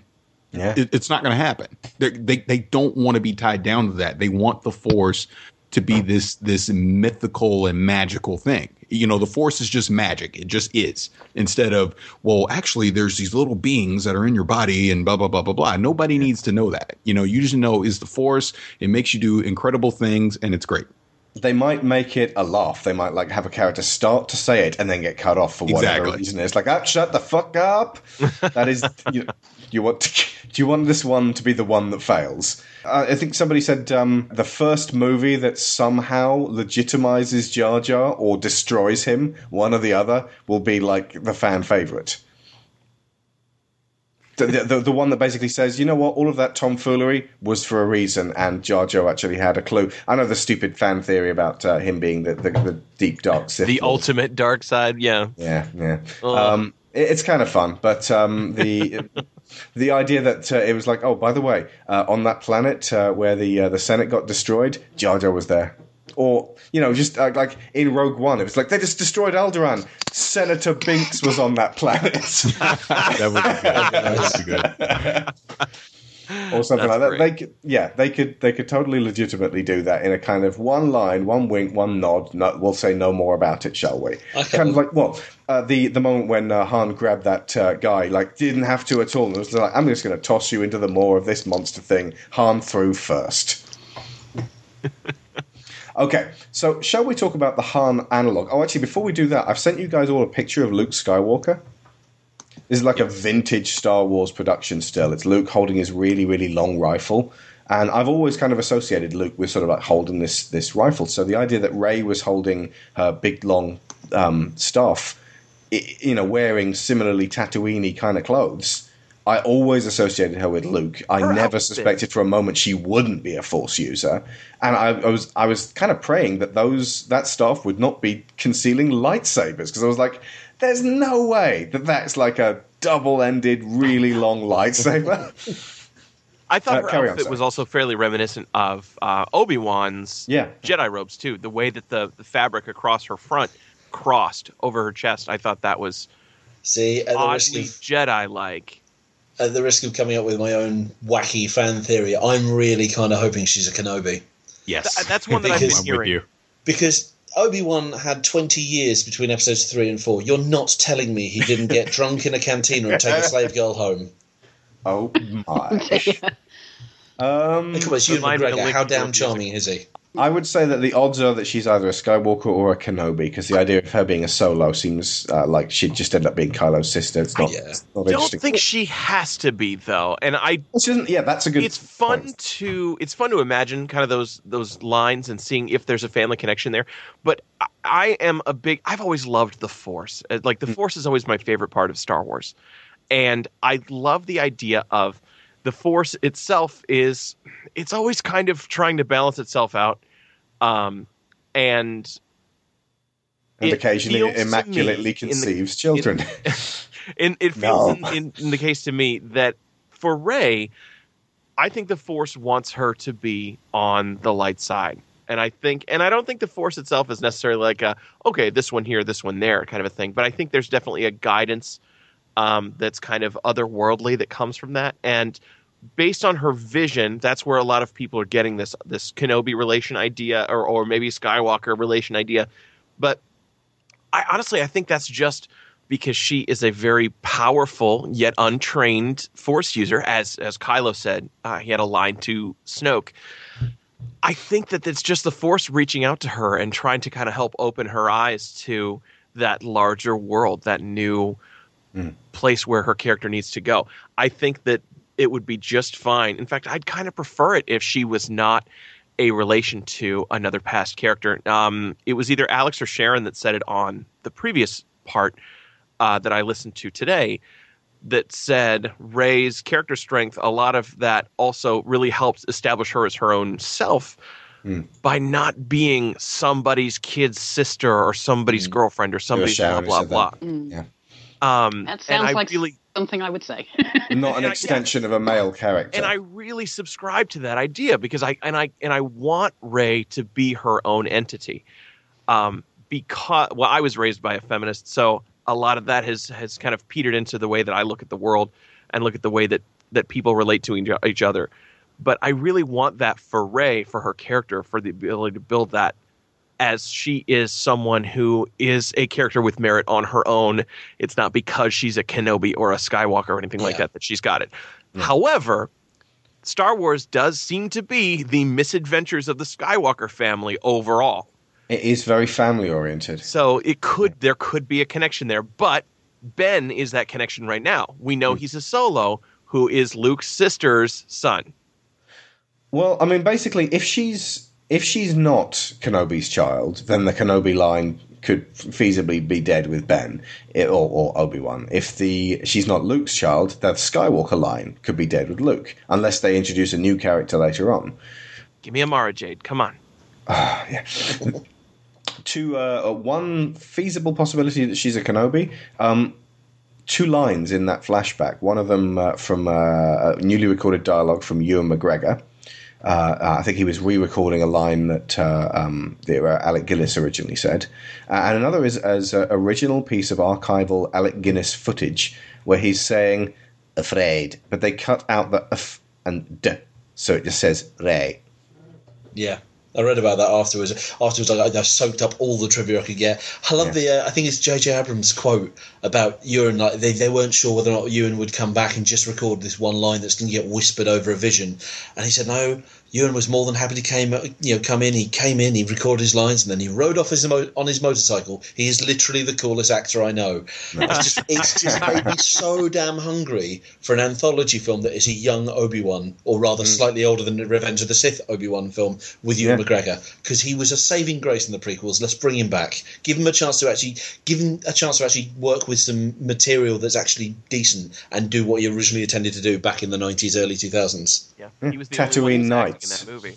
couple things on, on that. Um, I, I agree what you're saying initially that I would love it if Rey isn't related to any of them. Highly doubt it. I'm sure he, she's probably related to someone. So I like the Kenobi theory. Hmm. And as far as Ben Kenobi himself goes, they did set a precedent in the Clone Wars cartoon, which is still considered canon, that he hmm. fell in love. And so hmm. much so that he told her, I will give up my, I, I will leave the Jedi Order for you. Just say the word. Now she was later killed by Darth Maul, so I don't think that's necessarily the connection. But like you said, there's 20 years in between Episode three and four, so there there's a good chance that there could be an offspring of the Kenobis. And then, like you were just talking before about to be Kenobi's granddaughter. Right, Yeah, right, the yeah. granddaughter. But just like we were talking about, this could be the end of the Skywalker, uh, the Skywalker line.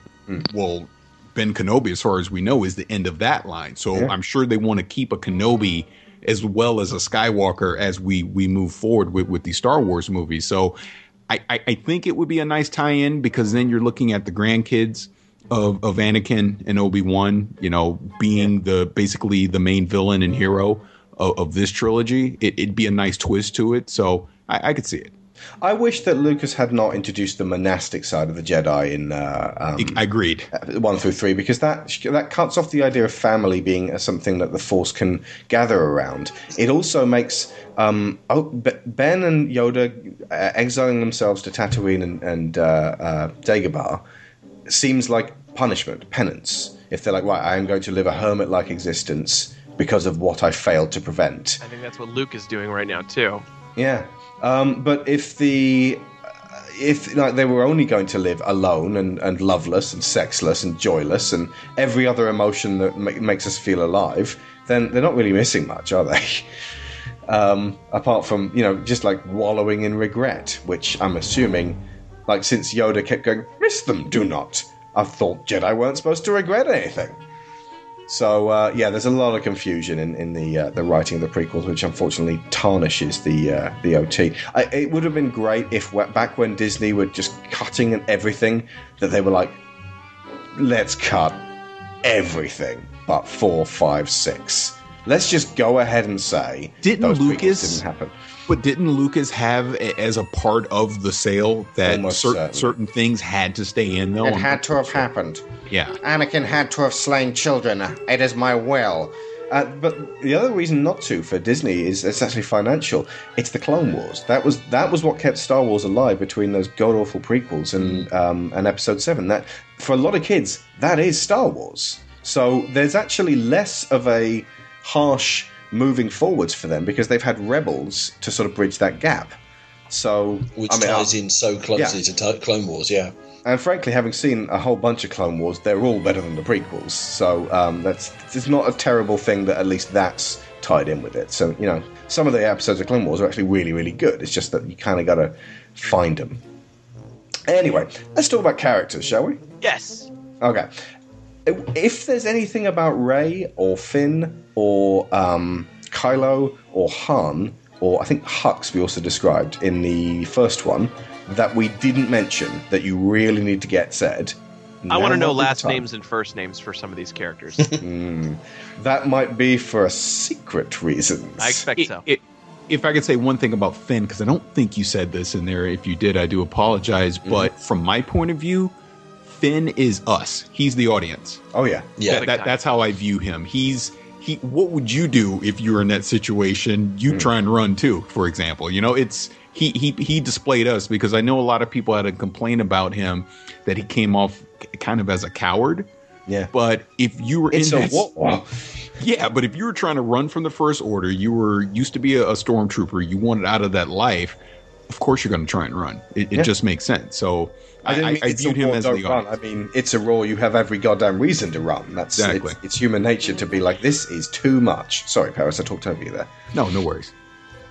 Um, that's one of the reasons, actually, that I was um, quite chuffed that Finn turned out not to be the Force user, because for once it makes the film not about, you know, uh, ultimately I'm going to be this big, bad, powerful person. You get to be the small guy.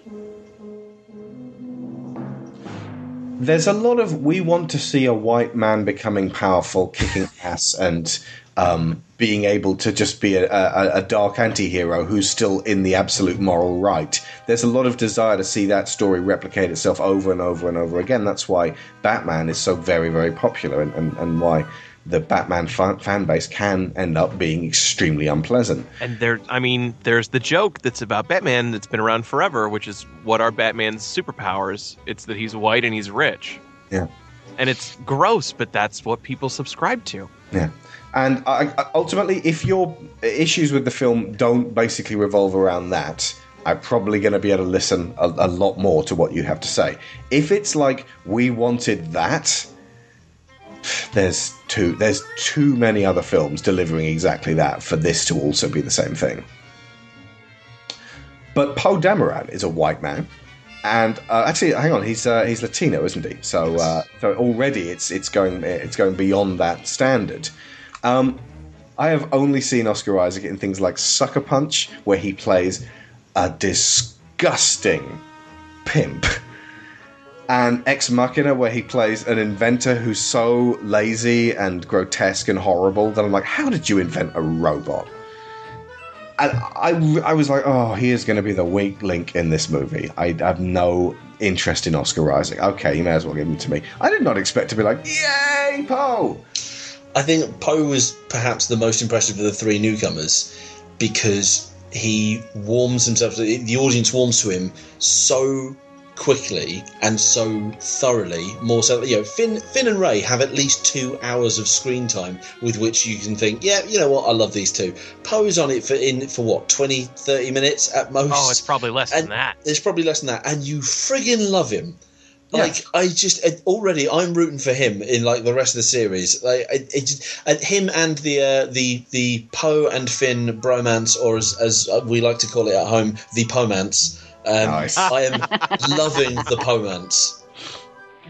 I believe, by the way, the official ship name is Storm Pilot. If anybody wants to Google it. Storm Pilot. Nice. That- yeah, there's there's been an explosion of sudden interest in shipping in that, and uh, that, that's that's pretty awesome. Somebody I can't remember who. I'm sorry about this. Tweeted that the beginning of episode eight should be Finn wakes up, Poe is standing there.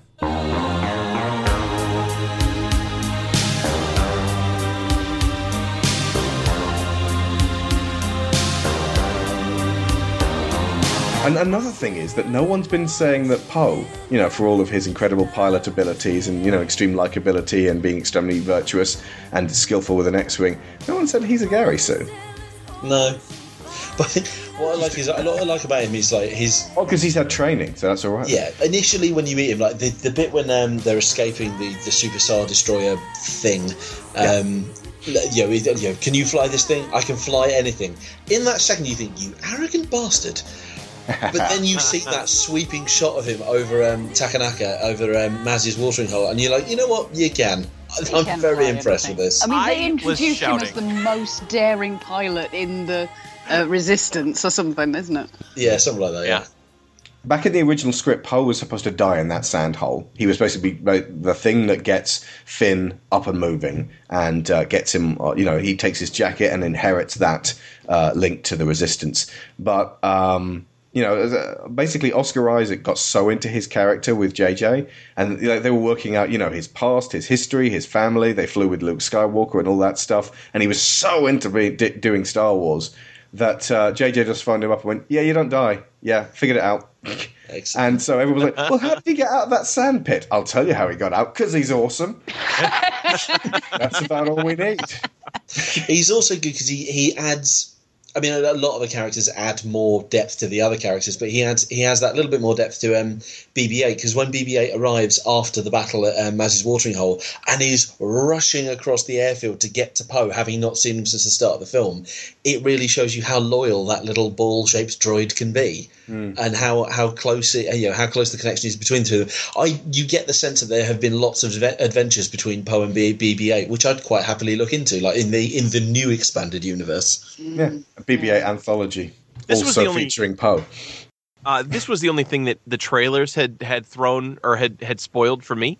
Uh, yeah, because you see Poe going, I'm alive." Yeah, you see Poe In in an. X-wing later on. No, trailer one. And yeah, exactly. And so I was, you know, the crash happened. And I was like, oh, he'll be back. I knew that, and I kind of wish they hadn't put that in See, there. I'd forgotten that. I'd forgotten that. So when So he had returns, I, it's like and I- that's I just thought he was wonderful gone. moment. Yeah. but I, I really liked uh, I really liked what Poe was doing because and it took it. I, one of my friends told me this, and I told him I was going to steal it.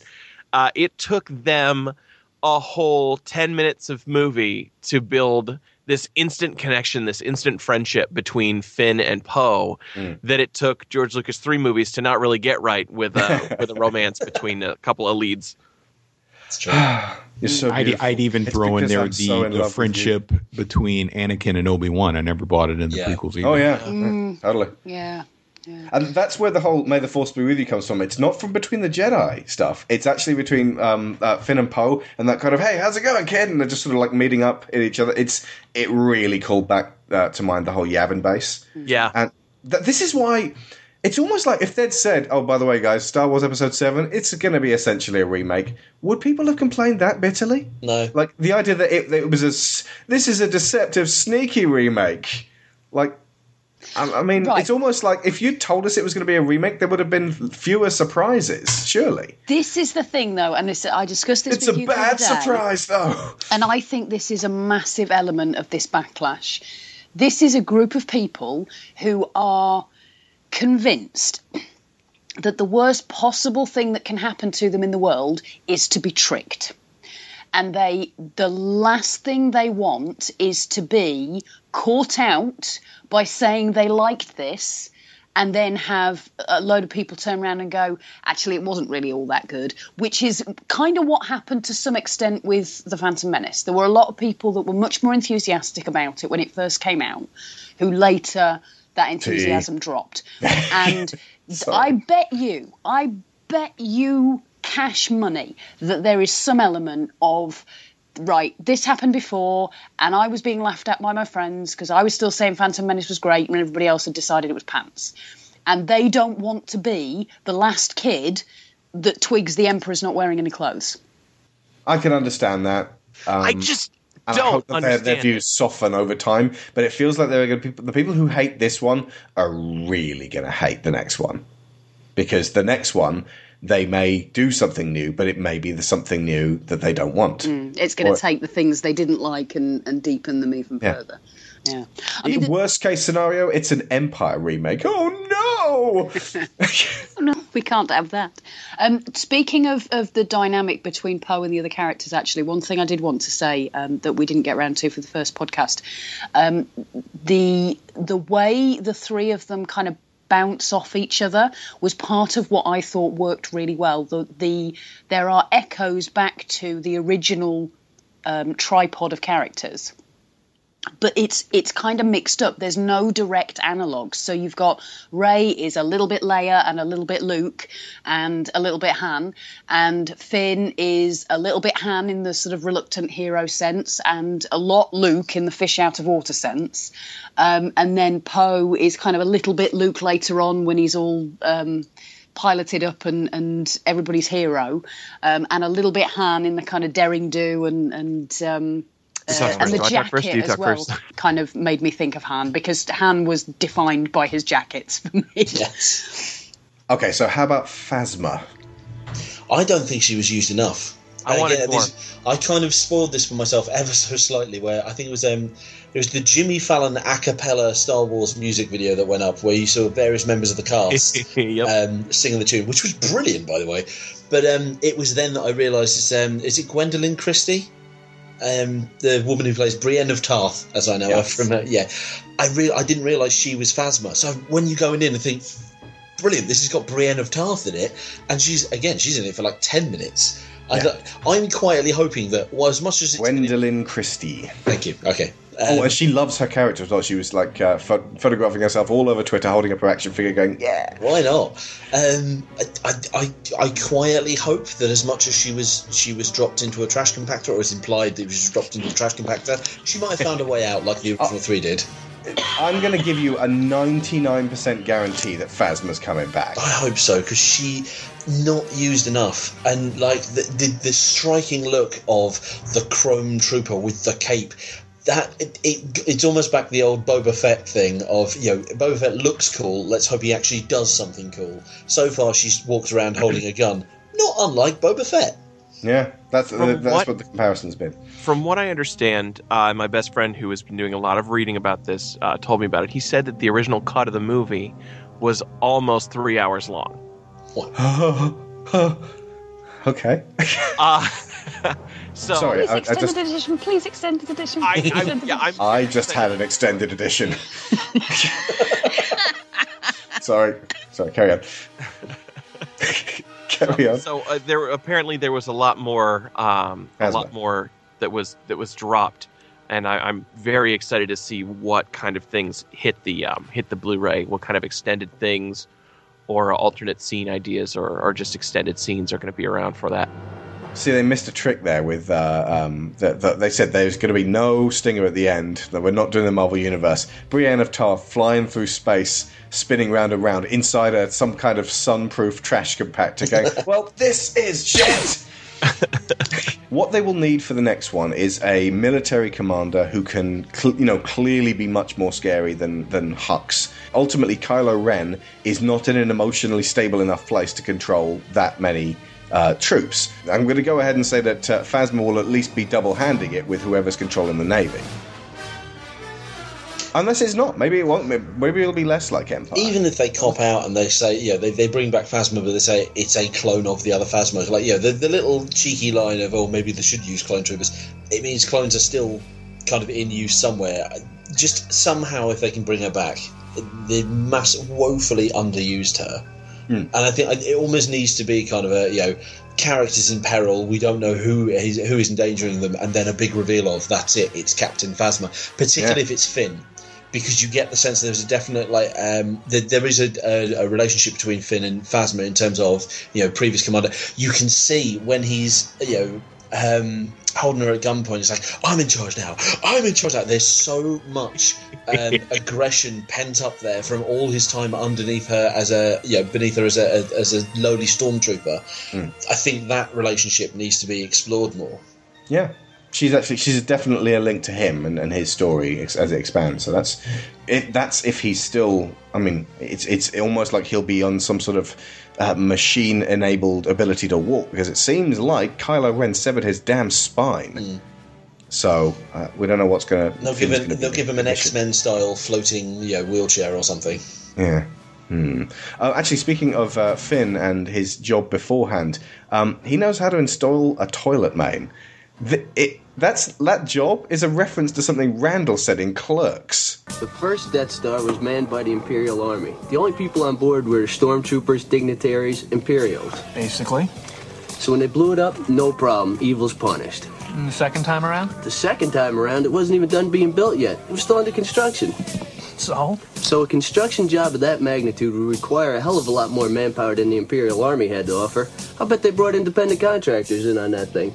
Plumbers, aluminum siders, roofers. Uh, Not just Imperials. Is that what you're getting at? Exactly. In order to get it built quickly and quietly, they'd hire anybody that can do the job. Think the average stormtrooper knows how to install a toilet main? All they know is killing in white uniforms. So yeah, he's a stormtrooper plumber.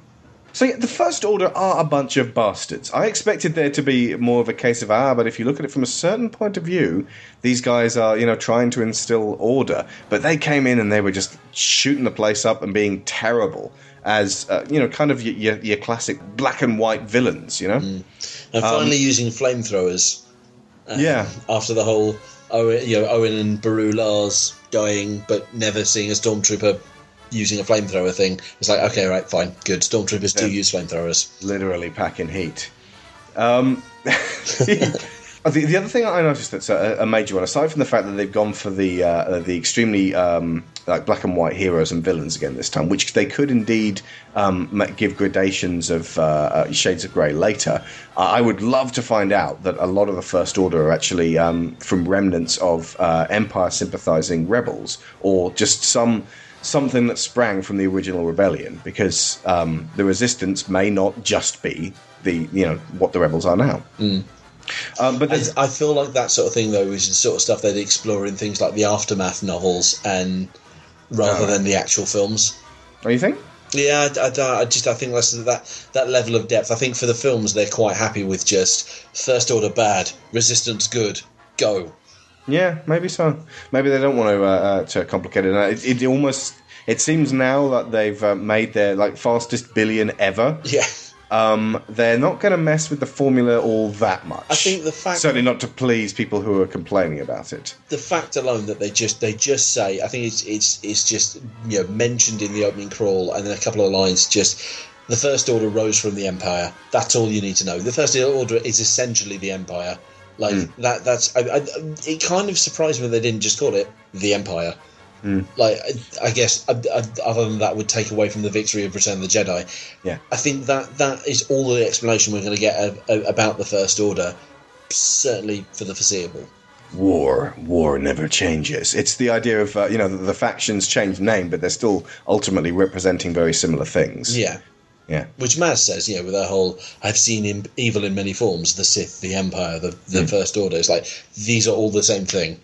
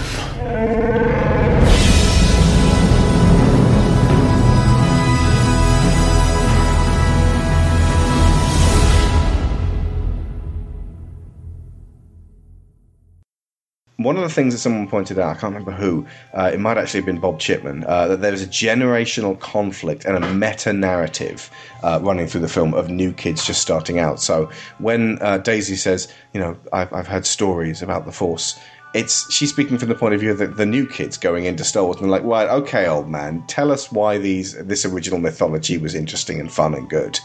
And then the episode seven then proceeds to tell you that writ large.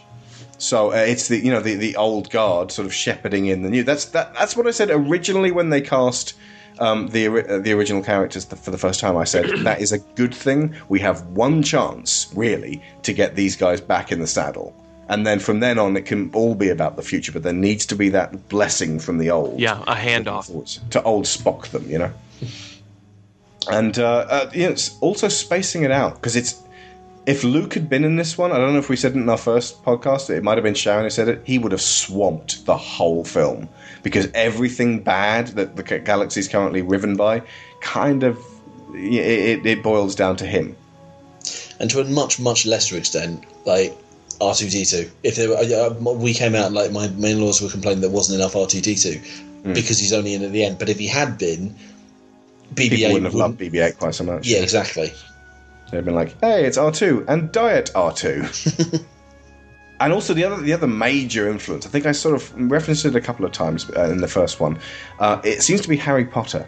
They've really, really gone for that idea of secrets happened in the past. You've now got kids being ushered through by the old guard, who are the teachers at Hogwarts, uh, and, and and told, oh, bad things happened. There are secrets, and you know we can't find it all out right now. And this, you know, fan theories are going to um, boil uh, throughout the internet for j- just like the Harry Potter novels for years until this thing plays itself out, and then they'll move on to another one. But I think that's a good thing. I think yeah, the fact that they've learned from from Harry Potter because Harry Potter is narratively, I think, is the the only other thing that comes to mind that's had the most impact on the mainstream public Mm. as you know since Star Wars. Star Wars happened, cinema changed, everyone went mental for it, everyone tried to capture that magic.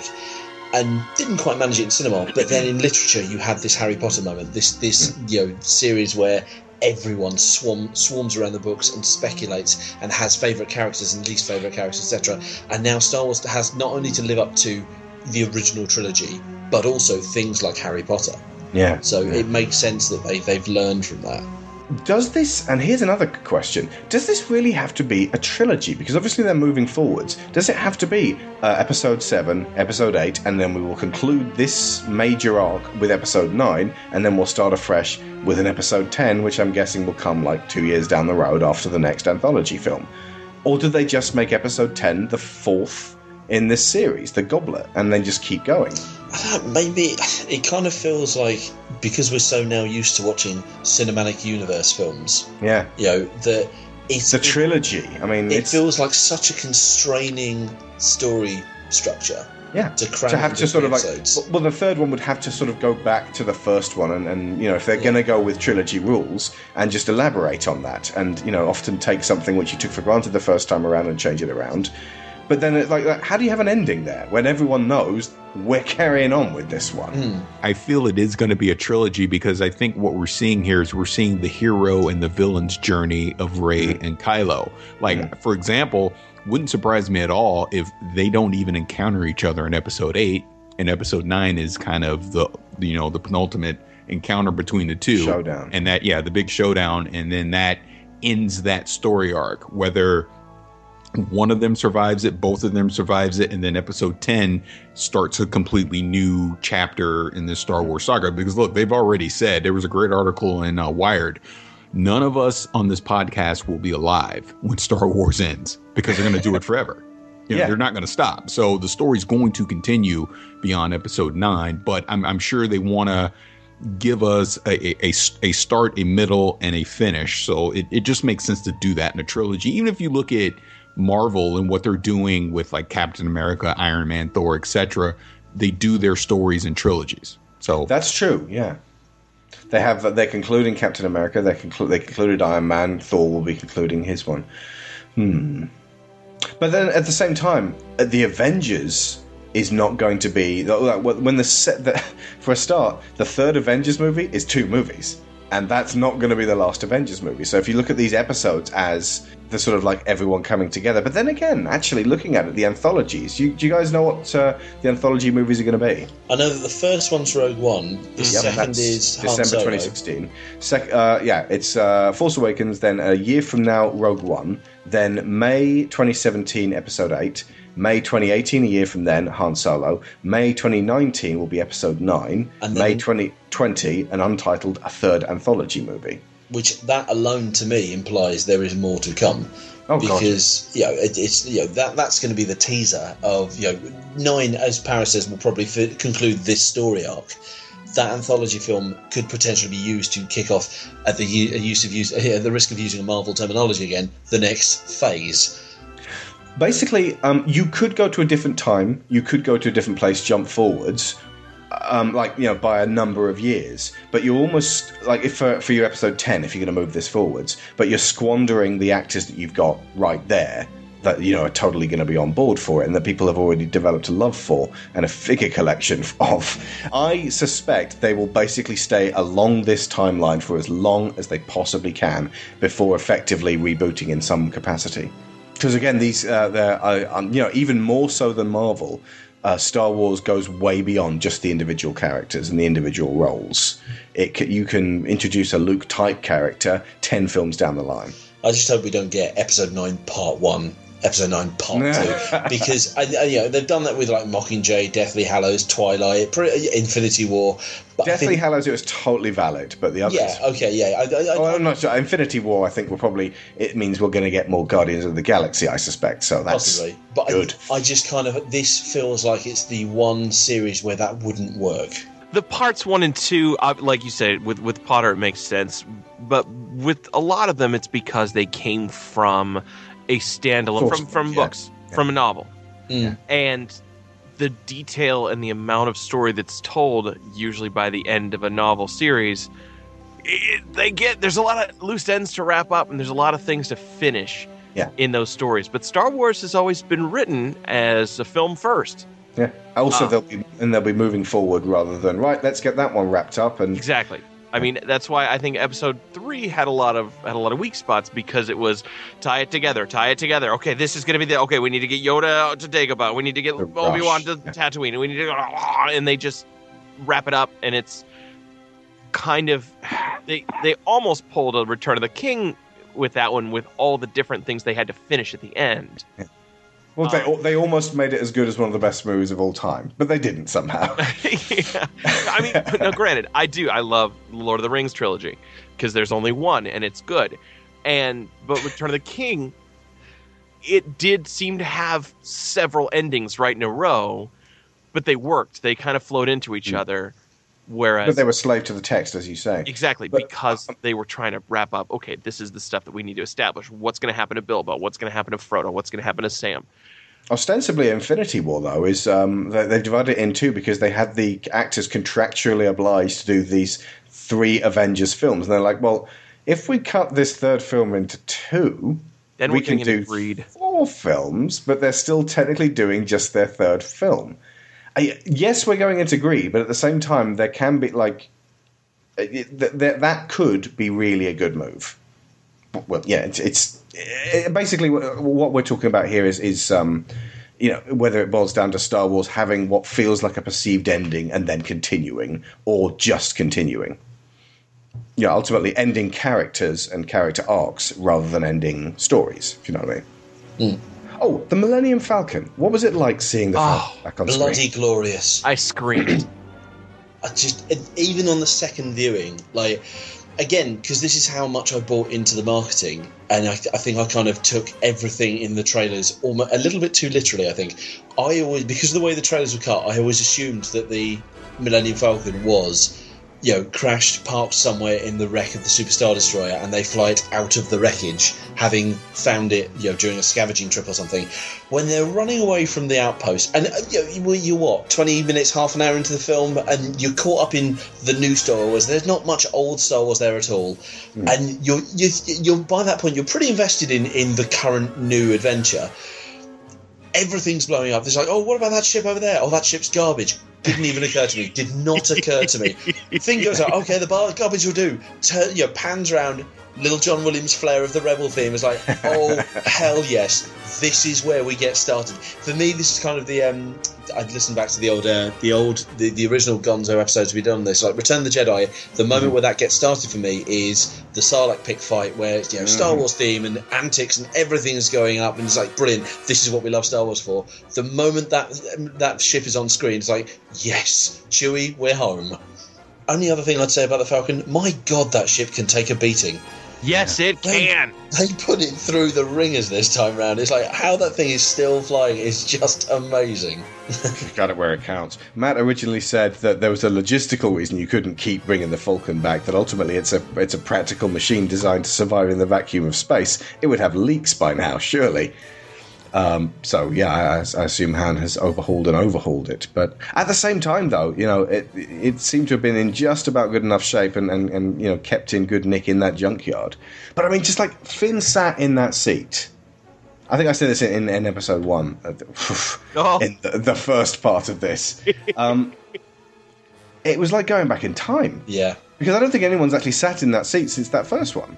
And the old interface in there, Yeah. yeah, because even in like Battle of Endor, you don't, I don't, there don't doesn't seem to be anyone now. sitting in the gunner seats. Yeah. No. Um, yeah, like you know, you've got the old interface back. Just it's the the the favourite moment for me, for the, with the exception of the the obvious reveal that the Millennium Falcon's back. It's the moment where Han walks into the cockpit and he just stands there and smiles, and there's a little swell of the Star Wars theme. It's like, yeah, this is we've missed this. We've really missed this, and it's amazing how attached you can be to a ship that doesn't exist. Notably, those two things were things that were not in the prequels. The uh, it was young Han was not there, thank God, and they did not denigrate the Falcon. So it's uh, th- these were things that I felt um, that, uh, that it would appear um, that the production team agreed uh, needed to be brought back to just to bring that that feeling back. Uh, but at the same time, it you know what they are works, and even people who have never seen Star Wars. I'm gonna, you know, clearly there are people going to see this that have never seen Star Wars before. Statistically speaking, it's made more than any other previous Star Wars. I went with one of them. I, actually, anecdotally, um, so my brother-in-law's girlfriend, like, they, they hadn't seen any of the Star Wars films. The first one they watched was Force Awakens. So we came out and I I asked her, it's like, so did you understand any of it? I said, and she said, yeah, bits of it. I said, well, did you enjoy it? She's like, it was brilliant. I want to watch the rest. So it- it- it is it is a gateway. It's proven. It is a gateway. So that whole thing about yeah, that's exactly that's what, exactly what I said. The idea of it like, in the first one, the idea of it being a remake, there is a deep, deep positive note to that. It's not all just for us, but at the same time, what we can mine for us, there is such a rich vein for Star Wars fans to just chew on. Um, speaking of which, your fave, John Williams. Oh, did you, James, like me, expect or or even or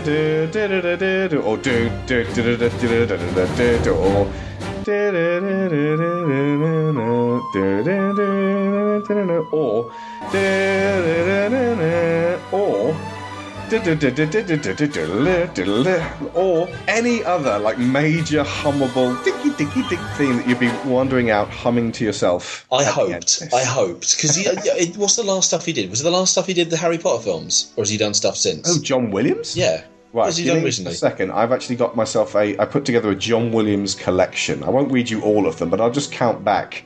Um, he did the Book Thief, Lincoln, Warhorse, Tintin, Crystal Skull. We shall not No, speak no, of no, that. no, no, no. Munich. Um, we've got to speak of that though. shamefully, I've not watched any of these films. Memoirs of a Geisha, War of the Worlds, Revenge of the Sith, The Terminal, Prisoner of Azkaban, Catch Me If You Can, Chamber of Secrets, Minority Report, Attack of the Clones, Philosopher's Stone, AI, The Patriot, The Patriot, Angela's Ashes, Phantom Menace, Saving Private Ryan, Amistad, and so yeah, we're back to the nineties. now. Okay, so he's been very prolific still. He's been still still keeping up, which is amazing for a composer who's eighty three. Yeah, yeah. But he like, this this is the first big franchise based film that he's done since the film that we shall not speak of, and then the previous um, you know Star Wars and Harry Harry Potter films. And I kind of went into this thing hoping that there wasn't going to be too much. Um, copy pasting that he wasn't just going to bring back old th- because even in even in this, the film of which I refuse to acknowledge there's um, There's a lot of bits. there's a lot of recycling. He's becoming one of the more economical um, economical composers of a lot of recycling. And Hans Zimmer does that himself, and Oh, yeah. uh, um, Yeah. even Howard Shore did for The Hobbit. but I, you know, listening to it, I, I think the first time because the first viewing I was obviously so caught up in the film itself, I didn't notice the score as much. But the second viewing, I think uh, there's so little recycling unless it is it is a particularly important story point. So obviously the Han you know the Han and Leia theme is played throughout the the wonderful scenes between Harrison Ford and, and Carrie Fisher. The Leia theme is you know heard just as she arrives on the battlefield in the first time, and it would it would almost feel wrong if you didn't have those themes. The only point where they you know they use them is where it feels right. The only possible exception I'd say to that is, uh, as much as it works, and it kind of works, is um, when Rey grabs the the lightsaber during the final battle, like with the Force pull, and they play the Skywalker slash Force theme, and it's a really nice rendition of it. Were you thinking TIE Fighters immediately after dun, dun, dun, dun, Death Star introduction? Because that's the exact point just after Beru and Owen have been fried. Exactly, yeah. All I'm, well, no, I'm listening to it, and she's holding. You know, it's an amazing moment. It's an empowerment and a full realization of who this character is going to become. And all I'm thinking of is charred corpses in the desert. Yep. Slightly odd mix, but it worked well. It's And- it's like them playing the Ringwraith theme when Thorin goes to march in on Azog. It's like, well, hang on, is he a Ringwraith now? Yeah, exactly. Yeah, exactly. It just doesn't quite work. Um, but it, it, you know, the, the rest. Having said that, if it turns out she is a Skywalker, then there's that moment of you killed my friend slash you killed my uncle and aunt. Yeah, or unless she's a Lars, because the Lars, you know, I, I, Oh, tell me she's not a Lars. Well- what a talentless family. uh, well, Owen, Owen, you know, Shmi is so strong with the Force that she. that means she's going to be re- related to Cliegg Lars. Yeah. a creep and a half. Okay, that's a fair point. Um, no, I honestly like, going into it, like the fact that there's so much, um, there's so many nods to the original scores, and it's still wonderful that music when you listen to it. But the fact there are so many new themes, the standout piece for me was Rey's theme. Yeah, I was going to say the, Absolutely the glorious. scavenger and Rey's theme. Yeah, I love that. The, the the swell of the strings as you see the speeder go past the crashed Star Destroyer and you know the the downed X-wing. It's like you know what? Yes, John Williams has still got it. I think it's the sort of score that's going to grow on me. I know there's like there's a new Resistance theme which I can't hum to you yet, but give hmm. it a couple more viewings and I'll be able to. Yeah, I've been listening to it as well. It's much more mood music and much less um, anthems. But it's still very, very John Williams. And best of all, it's kind of it's more tonally in keeping with the original trilogy. As Yeah. much as I love Duel of the Fates and Battle of the Brothers, and to a lesser extent Across the Stars, all three signature pieces, you know, you know, from each of the prequels, they aren't. They're not like the original trilogy's music. They've got choruses in them, which yeah, which very choruses weren't really used in the original trilogy, or they've just got a slightly different tempo or tone to them. Whereas all of this felt more like his his traditional stuff. It's you know like you know the of Resistance and you know the the First Order themes are very martial. Um, I love that even he's he's still got um there's a there's a track called Scherzo for um, or Scherzo for Scherzo, Scherzo for X Wings. Scherzo for X Wings, which for me is a little nod to Scherzo for Motorcycle and Orchestra from the Indiana yep. Jones films. Like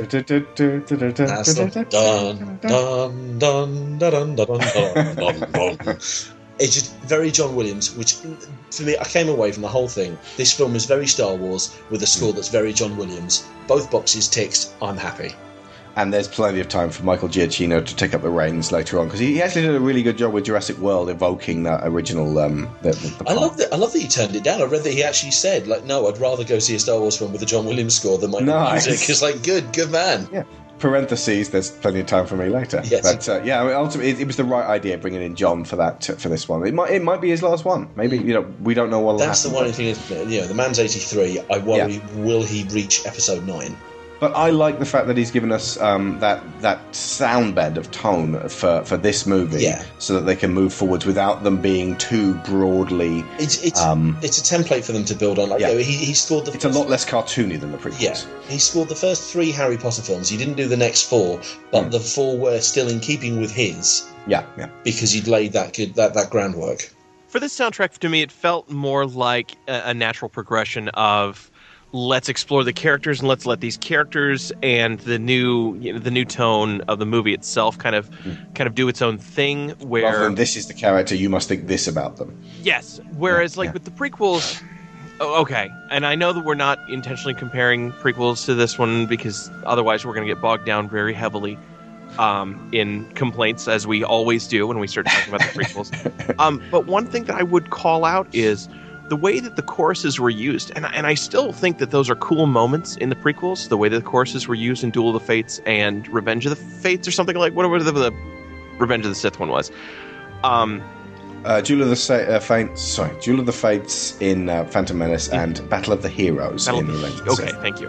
Um, what I feel like those those movies had in them, it felt like the music was trying to make up for what they knew was going to be lacking in in in the acting and the abilities for the for the actors to like to really get into character because they were stuck on green screen. You guys mentioned this that there's actually sets and things that people were able to react to and act with. Whereas like Yeah. with the Force Awakens, this movie had real performances that we have not seen in Star Wars yet. Yeah. Um, and it was it was there and the music didn't have to pick up and make up for lost intensity or lost emotion. And I really appreciated that I could see acting happening in the film. I've just been getting into acting myself recently and being able to play off of people and respect other people the way that they work and see how their characters develop while I'm trying to develop my own. I, I really started to appreciate where this movie has has taken Star Wars. Mm. It, it's oh, it's what a progression it's made. I'm so excited about the next one too. Okay, Princess Leia, General. The- General, but to me, she will always be royalty. Shivers when I heard that immediately. Love it. I mean, we've never really talked about Max von Sydow. He's he's uh, one of those characters that's like we'll find out later why he was actually very important. Um, but uh, yeah, General Leia. It seems horrible and superficial to say she looked a mess, but she's so kind of pure looking in uh, in the original uh, Star Wars. Very fair faced, yeah, very very Yeah. smooth everything. then it's kind of a slap in the face of reality of oh hey you know what pure thin you know, uh, uh, uh, um, you know beautiful milky white young ladies have lives get old and have to deal with a hell of a lot of stress which leaves them looking like and sounding like this. And there was an actual real pain behind her eyes when she was talking to han about ben. So it, it was fantastic to see her back although seeing her back there made me pretty much unilaterally sad the whole time. For, for meta and for story reasons For those reasons, though, um, I actually really liked it. I, I Yeah. thought it was a very strong appearance because she's lived, because she's had that life. You you get to see a Leia who had to deal with attempting to rebuild the galaxy, Mhm. um, with a brother who um, she had to get to know from nothing. Who went through God knows what trying to put this Jedi Academy together through her own son, doing whatever he did to pull that down and everything that she's been through. And she is still running the resistance and, and trying to keep up that, that side of things. So, to be honest with you, I think I, the way I was looking at it was. Um, this is this is a Leia I could believe, having gone through all of that, and if she had Yep. still been, um, you know, barefaced and polished and, and looking amazing for her age. I well, think she'd have I'd been a CGI creation well, for a yeah. start. well, yeah, and I'd have been sat there thinking, I, I don't believe this woman. I don't think she has time to hire all these makeup artists Yeah. and dressmakers to keep her looking like this. It's the same level of crumpled. It's not the same defeat as Han has, but it's that same level of um, she has literally been through the wars. But I think as well the um, the one thing that I, I noticed somebody had, uh, complained about was the apparent lack of reaction from her when they come back.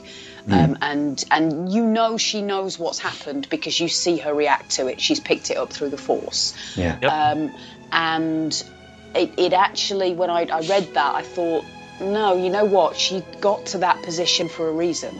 She is able to put all that stuff in the background and get on with her job. And a woman who has been doing that for that many decades, I wouldn't be surprised if she actually found it difficult to muster an emotional reaction in the first, um, Yeah. you know, the first contact of having that that situation confirmed for her. Yeah. And an interesting reaction when she when they did come back and she and Rey hugged for a moment. It threw me the second time I watched the movie because I was trying I was scrambling to remember when they had interacted before Mm. and what that connection was about. They hadn't, had they? They really that was- hadn't. First time they that was That's the first time they First actually time met. they met, yeah. But it, you know, honestly, it could have just been Rey with empathy, going, "I saw it happen, and I'm so sorry, and I just I'm gonna be here." Well, you get the sense that Rey unity." obviously knows the stories, knows the stories about Han Solo, so he probably knows the stories. But you know, Han Solo, the smuggler who who won a princess, Mm. you know, so she probably knows who, who. She seems to be very aware of what's going on in the galaxy. So she or what went on in the galaxy. So she's probably aware of who or Ga- Leo Leia was. Also, she you know, not to explain things away with the Force and all that, but she's just in touch with her powers. It may be that that she can kind of sense something about Leia as she arrives, and Leia certainly can sense something about her. So there's just an unspoken kind of understanding between them. And having just seen what she's seen as well, she knows th- about the you know the relationship between uh, Ben and, and Han and obviously Leia as well. So I think the idea of her showing up and wanting to sympathise um, and wanting to reach out to her is it, it's, it felt perfectly in character for Rey, and the the other thing that it gives us that we haven't had in any other Star Wars movie really is that bonding moment between t- two women. Yeah. Yeah, Because Star in the Wars original trilogy, has- they didn't have enough women to do that. No, Star Wars. I don't think has ever been able to pass the Bechdel test, has it?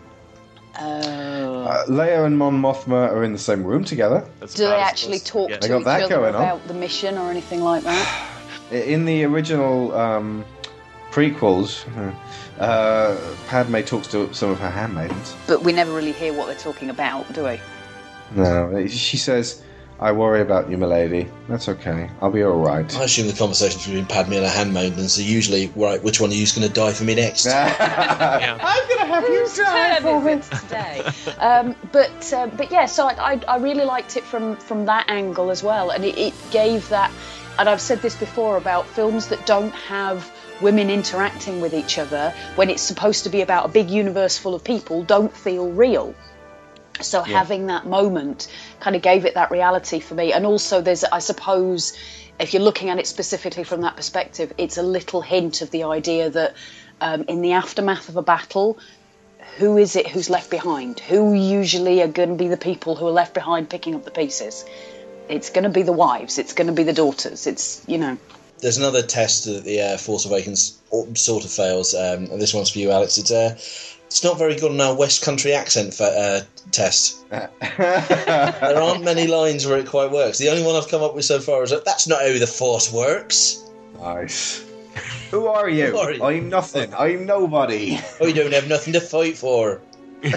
See, the problem though now is that they all I will sound finish like, what you started. They all sound like they could be outtakes from The Hobbit or Lord of the Rings. So all of a sudden they become Yeah. authenticated. I'm being torn apart. I am. That's what I've been working on myself. Chewy, we be home. We be home. I'm gonna talk my way out of this like I usually do. Sorry, this is. if you've ever lived in England, this is fucking. It's all true that. Um, as another, another layer that I was I wanted to talk about with Leia, I'm very curious about how she and Han came up with the name Ben for Kylo, and I want to know is it a direct Kenobi reference? Because my my only question about that is Leia knew him as a throwaway. Did you guys talk about this on part one? F- no, because we've heard that other people have talked about this. F- Um, hang on, but uh, Parris, remind me, was this on your show? Was it? I don't think we talked about it. No. It was like, okay, right, carry on, Alex. Well, I'm you curious about whether you know it was a connection with Kenobi that made Ben the name, or if it was just something that they I have liked Ben you. Solo. Uh, how about the guy who ferried you all the way to Alderaan and gave you to your new parents, and then went, you know, flew your own brother to meet you to the Death Star, and then gave his life so that you could get away? Oh, see, I don't think about Obi Wan as being a part of Ben Kenobi. I, you know, Ben Kenobi makes me think, "Hello there, my little friend," like, and that's all I got from that guy. So really, she should have called him. Obi Wan Skywalker. Mm. But he's effectively he's her godfather, and it's not unheard of for people to name their children after grandfathers and, and you know relatives that they don't necessarily have. Including the assumed name of that grandfather when he lived as a hermit on Tatooine for 19 years. It's very Deep lonely in the desert. Yes, Tatooine nights. Why do you think I know that Mos Eisley is a wretched hive of scum and villainy? It firsthand. Yes, I know every crevice. Um, speaking of Tatooine Knights, uh, 3PO came back in, in this one. in classic 3PO form. It's so very Yeah. 3PO. Just enough 3PO. Just enough. Any more, and it would have been like, ooh, ooh, you goes a long way, sir. I think the difference is though, like uh, 3PO never really went away because Anthony Daniels yeah. will leap at any chance to be be 3PO again. He's obviously in the, you know, the Clone Wars and the Lego Star Wars, and like I've even been to like you know been to a couple of events. I, I went to um, Star Wars: The Musical Journey. They did a live orchestra performance at the O2, and he introduced it, and he was dropping into the uh, 3PO voice whenever he had the chance. I saw that when they came to Ohio. It was brilliant. It's incredible, absolutely incredible. Um, so the th- I think the thing is, you know, 3PO never went away. Yeah. So they didn't need to do a whole "oh he's back" kind of thing. Yeah. That's also probably why I was less sort of, oh, well, we need more R2. Also, we got so much R2 in the prequels. They were like, I could probably do with less R2 at this stage. He's been flying around on his rocket packs, um, like setting fire to ba- super battle droids, Which I pissing on them with oil and setting them on fire again. I do love it. Eating their robot hearts. in, in further proof that they are shying away from the prequels and rather just ignoring that they happened, um, I was in town today. We were looking um, around Waterstones, and there's Star Wars: The Force Awakens, a visual guide or something like that. And it's the you know, usual merchandising book where you've got a spread on every character, and there was a spread about R2D2, and it lists all the things he does. Now, bear in mind, he doesn't really do anything in this. He turns on and then projects a map. So the only thing you see him use are standby mode and a projector. But it's still listed. He's got a utility arm and a zapper, you know, taser thing. Not a mention of jetpacks. Yeah. Not a single mention. He ran them out in the Clone Wars. Oh, speaking of the map, my God, I have not heard anything complained about it, it, it, from what sound like you know legitimate adults as much as the map. Um, because it, you know the, the map is you know kind of like the the plot hangs on it. It's the MacGuffin. And it's it's the MacGuffin, and ultimately it's uh, what uh, there is a film that I like. The whole film hangs on this MacGuffin, but if the thing doesn't make any sense, then the whole film falls apart. And I've forgotten what that film is in my head, but ultimately they're probably right on this one with the map. They're, they're, they're, that is a valid complaint, Yeah. and that you know in, in years to come they won't give us a satisfactory answer as to why the uh, the map was subdivided in that way. I think it was weird because 3PO flat out called it out and he's like, oh, he's probably not got the map. And it was like, well, why did you have to say it? Apparently, R2 got that on the Death Star 30 years ago when he was, you know, going, the city's central computer. No, it's um, Cloud City. yeah. But either way, yeah, he, he got it from the, the Death Star central computer when he was shoving his, uh, uh, his robot USB slot into things. Um, but. Yeah, so basically, that, what that map actually is, those dots that are all linked up, is all the Jedi temples. And um, that that you know large chunk of space that has the last one, which loops on, is apparently the first Jedi temple. And people have been saying, well, why can't you just go to that empty space in the in the galaxy and just fly around in it and, and just see if you can find a planet? They don't know Luke how on it?" big like, space is. That's they don't know how a how big space is, or b that space moves in 1080p. It's up, down, left, right, and every direction in between. We're talking planets and planets and planets and planets to find a single guy on a rock. Also, Star Wars space is different than our space, which is Yeah, really yeah. interesting. One, you can hear sound through it, and Yeah. two, it's special. Um, like our galaxy, according to science, is always expanding and moving, and, and everything is you know nothing's ever in the same place. Yeah. Um, but with Star Wars, everything is kind of well, we've got hyperspace routes, and you can get there. Like it's not ever an issue. Um, so yeah, in all seriousness, that, that the map thing probably is kind of clumsy as hell, and uh, could have used a bit of tweaking to make it just a case of uh, we've got a code or part of a code that can reactivate what amounts to basically a map. And the fact that R2 sort of turns on, it's in response to BB-8, but it's delayed. Uh, it- what's interesting to me though is the fact that all of these are Jedi temples, and it seems like if they had access to all of this stuff the First Order probably would have gone through and destroyed all of those other points on the map to get rid of the last remnants of the Jedi, which means that when uh, Rey goes to see Luke, they're on the last bit. Basically, the last little island that uh, you know is proof that the Jedi once existed. To be a big part of what Snoke is interested in is Yeah. wiping out the light. Yeah, which uh, we'll talk about Snoke um, at some later date because we, we talked about him before, but we're given so little on him, and he seems quite like a, a shallow black evil character. I was only upset about him until I realized power. uh, until I realized it was a hologram. I was like, Yeah. there, there's no giant things in Star. No, stop it. And then he disintegrated and went, oh, good, it was a hologram. The only the only thing I took away about Snoke that I, I could even discuss or want to talk about is like, could they not come up with a more threatening name than Snoke? Yeah, Snoke sounds like Snooky. Yes. Well, that's a different form of evil. So Yes, Snoke sounds like one of the Ewoks. Yub yub. Yeah, or at least one of Jar Jar Binks' mates. Boss Nass, sub boss. He's the cousin to Snoka. Yeah. it's just really really weird. Like you know, going back to Leia, like hearing her say, "Snoke wants to do this. Snoke Snoke stole our son." You can't take anyone seriously who's saying that as if they're worried about or, fe- or afraid of that character. Yeah, it is a bit. It's kind of like when uh, they brought in uh, Jabba in the original, original like version, which George was like, "We can't use this." The you know just the guy in the hairy pants. Uh, uh, you know, Jabba has to be much more imposing than that, and uh, it was a good plan. And I, I hope we get Hutts coming up. In fact, I'm going to give you a 100% Hutt guarantee in the Han Solo anthology uh, movie. In fact, it's almost certainly going to be Jabba himself. Yeah, he's gonna be squirming with hutts. Yeah. Do you think under those circumstances they will go back to puppet? Because it seems like they went puppet as much as they could, or, or practical effects as much as they could, and occasionally they augmented them. Well, I think it just depends on the hutt. And hutts them hutts in general are are obviously they're weird looking. They're big slug creatures, but I've seen some. I've seen one hutt or somebody who was in the Clone Wars series, and and that was weird. And the comparison between the puppet and the CG in uh, that they added into A New Hope would just it was so weird. But it could have just been the CG at the time eh, because we can see those cracks really well. Yeah, yeah. Um, man, it'll be an interesting option because because a giant. How do you do a puppet is hard to performance capture hutt now? oh, there's an image. Um, but it just I don't know. It's gonna it's gonna it's gonna take some really interesting, probably a combination of effects to to really make it seamless and make it work.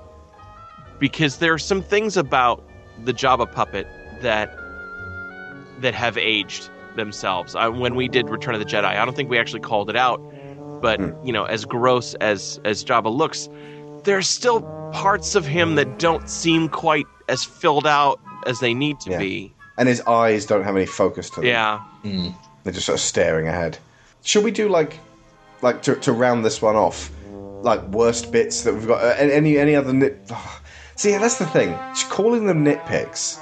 It's different for different people. Some people have voluntarily referred to them as nitpicks, and this is like the first film I've seen in ages where people have their reaction has been, "This was a really good film. Here's what was wrong with it. These are my nitpicks." It's like the first thing they talk about is the only things that were a bit of a problem, and I found myself doing the same thing when I came out of the cinema. I was like, "That was really, really good." Apart from that, everything was really, really good. It was like, let's just name the one percent. The ninety-nine percent of everything else was brilliant. See, why? I, why is that? I think I came out of it with. I, I, now I think about, it, I have I have one fault, one fault with it, but I came out of it thinking like there is nothing there that I would actually complain about. I'm not saying it's perfect. I'm not saying it doesn't have its faults. I'm just saying that none of them registered with me or mattered to me. I thoroughly enjoyed it. I think the only fault, and something I'm sure we've all been itching to talk about, is the planet-sized super weapon plot. For sure. Yes. When when will the Empire, the First Order, or whoever learn that that is not a valid business model? Maybe this was the last time. Like because well, you think like just simple things. Okay, right. Building things that big must require some element of finance. You're not telling me any galactic bank will look at this plan and think, you know what? We had a couple of people try this a few years back and didn't quite work out for them, but yeah, you seem to have a good plan. Parris, this was one of the first, like, one of the major things that you had a problem with the idea of back when we were doing our predictions. Um, do you want to elaborate on, on your feelings on this? So, like, you've you've barely had a chance to talk, and I really want to give you a bit more floor space. going into the movie, obviously we already knew that this was going to happen, so I kind of already had, res- you know, res- resided myself to all right, they're going to do another Death Star again. Um, if I had to nitpick it, it was just that the execution of the entire battle scene was beat for beat with A New Hope. It, it was literally they had the trench, you know, everything, you know, the way it blew up, everything about it just just was the same as the original Death Star. So I, I, I guess that would just be my disappointment that they could have had some type of unique twist to it. It would have been nice to have had the trench run and everyone that went in the trench was destroyed and they had to find another way to blow it up or something. I don't know, but you know, I thought they could have been a little more original with that. Feasibly, they could have gone like you know lured them into this uh, this exhaust port, point, and then they'd have slam the exhaust port shut and go, "It's a trap!" And Right. basically, like destroyed them, and then Death Star survives, beats the rebels, and then the rebels end up having to run away, like at the beginning of Empire. That would have been unusual. I have Even a if they've done theory. it that the the, the, the Star Destroyer or a having a huge ship that's a bit more mobile than a planet has that sort of level of, of destructive capability. Even if they'd done that and they'd escaped and they disabled the weapon, but the ship itself had survived, that would have been great. It, it's, uh, I, it, it is a completely valid complaint to go look. You present us once again with this enormous planetary size, you know, giant killer thing, and then it's easily taken out with the same tactics. Uh, we're just repeating ourselves here, but they repeat themselves first. I think for me, I, I'm not super happy about the um, the super weapon. It was in in the film itself, but I think I know why they did it. But in the film itself, it really didn't matter. It was a countdown. I'm pulling some of this from a conversation with my friend. Um, it didn't matter all it was there for seemed to be to give them a reason to say, "Oh, there's only 10 minutes. Oh, there's only 2 minutes."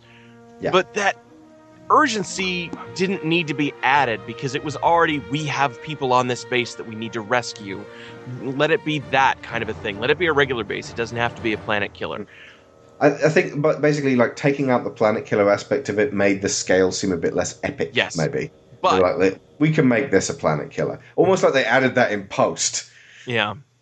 But the idea Tell me that's not what happened. Tell me they didn't add one extra scene where they went, "Oh yeah, it's totally a Death Star." but I think I know why they used the the trench run and the super weapon thing in general, and I think it was there for it was there for comfort and familiarity. Uh, because and I noticed this and I figured it out the second time I watched the film. The trench run and the subsequent action scene is the next thing you see immediately after Han has been killed by Kylo Bingo. and that two two and a half maybe three minutes of scene time of action was there to give the audience a chance to absorb what had just happened Yeah. which was an emotional high and extreme it was there to give us it was there to give us a minute because we uh, because we needed a minute kind of like the uh, the Tie Fighter battle in uh, uh, New Hope. So it's because it's like to refocus you. And like, yeah, we all love Ben Kenobi, but he's dead now. What this film had that that Star Wars never really had was that that sense of real impact. It's that's going to be a really lasting death. As I said before, Oh, it is yeah. like the second most important death in the uh, the Star Wars history. Um, and you know, ultimately, even if it's not, it's going to be important to us. they haven't done the third most yet Yeah, that'll be Luke. oh i was going to say jar jar but yeah, actually, the, the the the repetition of the Death Star and the repetition of um, Snoke being basically the Emperor as a hologram in Empire, uh, it, it felt a little bit kind of like they were. They were they were linked as in that they were like the Empire must be basically the same kind of threat, and again that is something that they can take with and take and run with in the future. They could turn it on its head if they need to. Yeah. After But movie, again, which these- was kind of a callback to all three of the original trilogy films. Yeah. They could do whatever they want with it from now on. Sharon, I know that you have you've barely spoken, and this was a major character for you. Um, what did you think? What did you think of Maz? I, I loved her. I thought uh, Lupita Nyong'o's voice was absolutely perfect for her because she's got such uh, such weight in her tone and such gravity um, in her voice, and to put that in this tiny little body um, it, it just fit for me. I, it was kind of almost Yoda. Not quite, obviously, because it's a, different context. Um, but I, I felt that was their Yoda nod. Yeah. Um, so I, I loved that. I really liked the idea of her being sort of the keeper of this. Um, of the the artifacts and the keeper of the the knowledge because there were so many half finished sentences in that conversation with Han where hints are dropped and things are said and you really get the impression that she knows a lot more about what's going on with these people than than is going to be made clear at this stage um, so I think she was she was pretty crucial in terms of seeding a lot of the mystery which hopefully they will pick up and run within 8 Yeah, repeated. It's exactly the same. Lo- lo- Loved her. The the fact that basically she completed the Han's um, uh, role as the wise man. Basically, you know, he was like, okay, I can't handle the force stuff, but I know someone who can, and she can be the extension of me taking off this planet. That that made her special, and also the fact that Lupita Nyong'o is a young lady. Yeah. And she sounded 80 or older. And th- there's a, a, a real performance in there, and there was a, a wisdom behind her. And um, probably the most wibbly of the CG aliens, but at the same time, she had that kind of like CG Yoda, you really took her seriously because it was a performance. It And was, that's it the was, thing. well, it was motion capture role. Yeah, yeah. Uh, if if it's a if it's a, a wibbly thing that's just there to amuse you or for a gag, you just you can keep it movie. But if it's an actual performance, this is the difference between Dain Ironfoot and Gollum. Then um, there's then there's something there that we can really engage with, and uh, I, I I can you know, I, I really wish that with Jar Jar they had decided, right, let's make Yoda our CGI character for this for for episode one, and we will do our absolute best to deliver you Yoda. And you're going to go, this doesn't look right, this doesn't feel right, but you'll get used to it because the performance will be that good. That ultimately, Jar Jar was there to tick a box and say we can do an entirely CGI creation. It's it's uh, it's just another skin for a performer. That's what it needs to be looked at as. Where's she from? Is uh, the actress? I was having a hard time placing her accent to the internet. Do you, uh, do you mean where does she? Uh, where was she born? Or I was uh, just trying to place her accent, and I was trying to figure out if she was like, if it was an African dialect or if it was like a Jamaican sound, because I was pulling different sounds from her performance, and I wanted to know if it was something that was a part of her speech and how to, part of her patterns, or if it was something that she had created for Maz.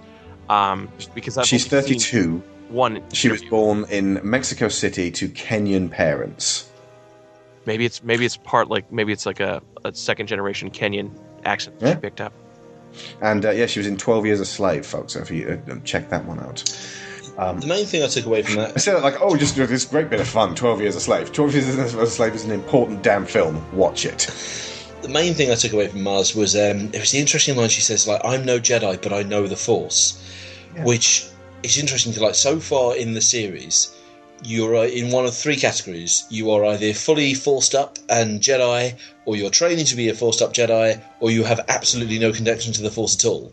So the idea of a Force sensitive person, or rather a Force aware person, who hasn't followed the path and hasn't developed those abilities or haven't hasn't progressed more uh, pursued more of that knowledge i think that's interesting and i'm intrigued to see what they do with her in the rest because she's quite clearly coming back i hope Oh, my expectation for this series is uh, is they're going to introduce a, a third type of force user to us. I think they're going to at least yeah. to bring um, a kind of the gray Jedi aspect of the force into the world. Maybe it's the balance that the force is needed to have some people who are you know ab- able to tap into both and you know use those with you know with morals kind of a thing. Um, so I'll be very curious to see where they're going to go with that because Maz could be one of those wizened people who maybe doesn't know how to tap into the force but has experienced a lot of it. Mm. Well, the other thing is that ultimately Jedi and Sith are being made clearly made here to be seen as they were just the most recent people who were tapping into the Force. The Force, since it surrounds us and binds us, is older than everything. It's it's as old as the universe, and to that end, the, the who are the Jedi to say we are the ones who are the keepers of the Force? It's um the, the fact that the the Jedi themselves were limited by Lucas's writing in the prequels, and now we can't undo that means we can now go back further and go, yeah, but there was a time before the Jedi, and you know there were all kinds of secrets of the Force that they never even looked into, and this whole dark light thing, it's overly simplified. So that's exciting. Oh, I mean, it came from a film from the 70s, and I mean, that's honestly, that's where we're most limited, I think, is not because of the era that it came from, but it was just, you know, it was some guys who wanted to make a movie, and they they invented a million things to make that movie, including the story. But it was a heck of a place to start. And I'm happy with, you know, where it's gone so far. Moving forward, um, we I started playing The Force Awakens with Lyra the uh, other week because I was like, right, let's show you a fun Star Wars game that's also kind of dark and has got a good plot to it. And the beginning's got the Star Wars preamble, and then the shuttle lands, and then it started panning up. Of these the, the black booted legs, and it went up, and it went to the black suited chest with the uh, the diodes. And she went, and then it was Vader's mask, and she went, oh. I was like, what? She went, I wanted Kylo Ren. And that's good. That is really good. We want children hungering for the new characters because they're really they're going to be the ones that are, are moving us forwards. And although there'll always be room for Vader, Lyra's fascinated by Kylo Ren.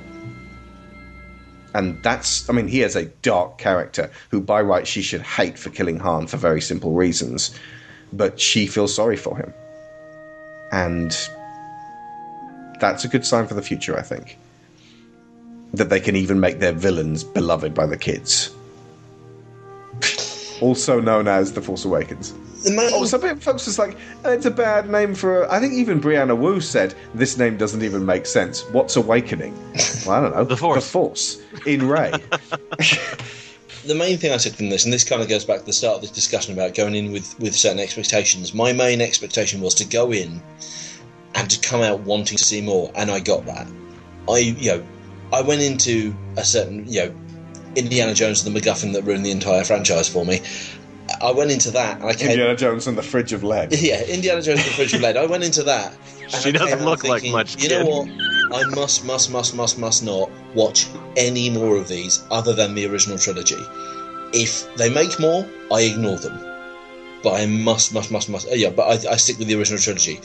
This, I had the complete opposite. I've come out of um, Force Awakens thinking, right, I can't wait for not episode eight. I can't wait for episode nine. Watching that fight between Kylo and, and Rey, and how clumsy it is on Rey's part, and how furious it is on on Kylo's part. I'm looking forward to an episode nine with a, a now fully trained Rey versus a much more controlled and focused Kylo. That is going to be an incredible fight. I want to see the anthology films. I want to start reading into this new expanded universe. I want more Star Wars, and that is the biggest thing, the most important thing that they needed to achieve. And for me, they managed it. You've taken your next step into a larger world. I'm gonna go listen to that parody song I wrote again, just because I got really excited about it. That's the whole end of the song. It's you know brand new Star Wars. More is coming. Oh, While you're looking, see if you can find Darth Vader on YouTube, voiced by young Anakin Skywalker. It is the most hilarious, creepy, throwing you completely out of Star wait, when you Wars say young, do you mean gag like ever. the little kid? Jake Lloyd playing Vader in the original Star I'll Wars. look It's up. hilarious. Check it out. okay.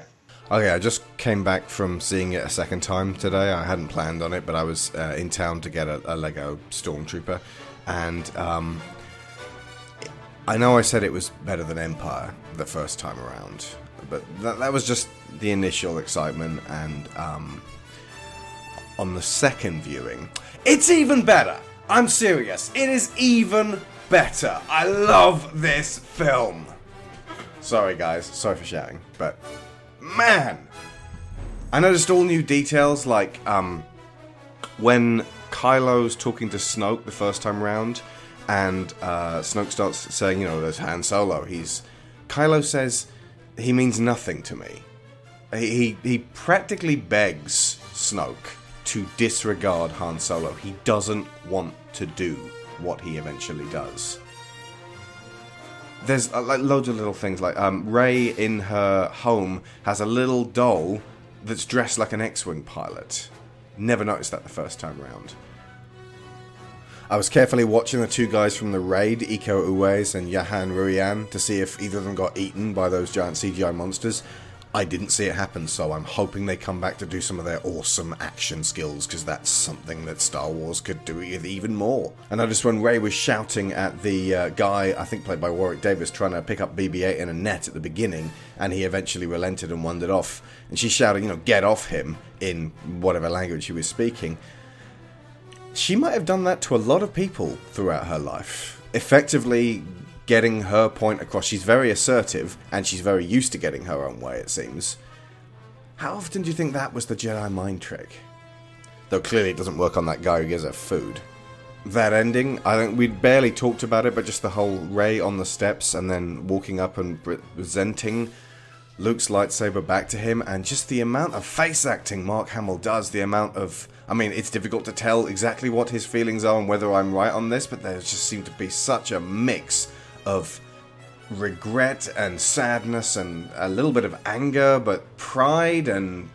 And also facing up to the fact that what he's been running from all these years has finally come back to meet him. And it's so right and proper that Mark Hamill wasn't really in this movie, but that his the essence of Luke was driving the plot. That's perfect. And I love that he lives up a mountain like Pai Mei. Also paid close attention to the relationship between Rey and Finn and how kind of not based on attraction but definitely based on friendship it, it is. And there's a point when Finn asks, "You got a boyfriend, a cute boyfriend?" And it's like that could just be a throwaway line because he's like sort of saying, "Hey, you're single," but at the same time, he could be gay, and that could be fine, and that could just be like, "Hey, get used to it." I don't know if Poe's interested, but I think seems like the internet is. But most of all, here's the thing. When I was walking back up the hill, we got this massive steep hill called, imaginatively, Steep Hill in Lincoln. It, it's practically vertical and it is a slog to get up. It's cobblestones. Um, but it goes on for ages. You know when you've watched something very visual with loads of great characters and you can sort of remember the way those characters move and the way those characters walk? And it was affecting how I was walking up the hill.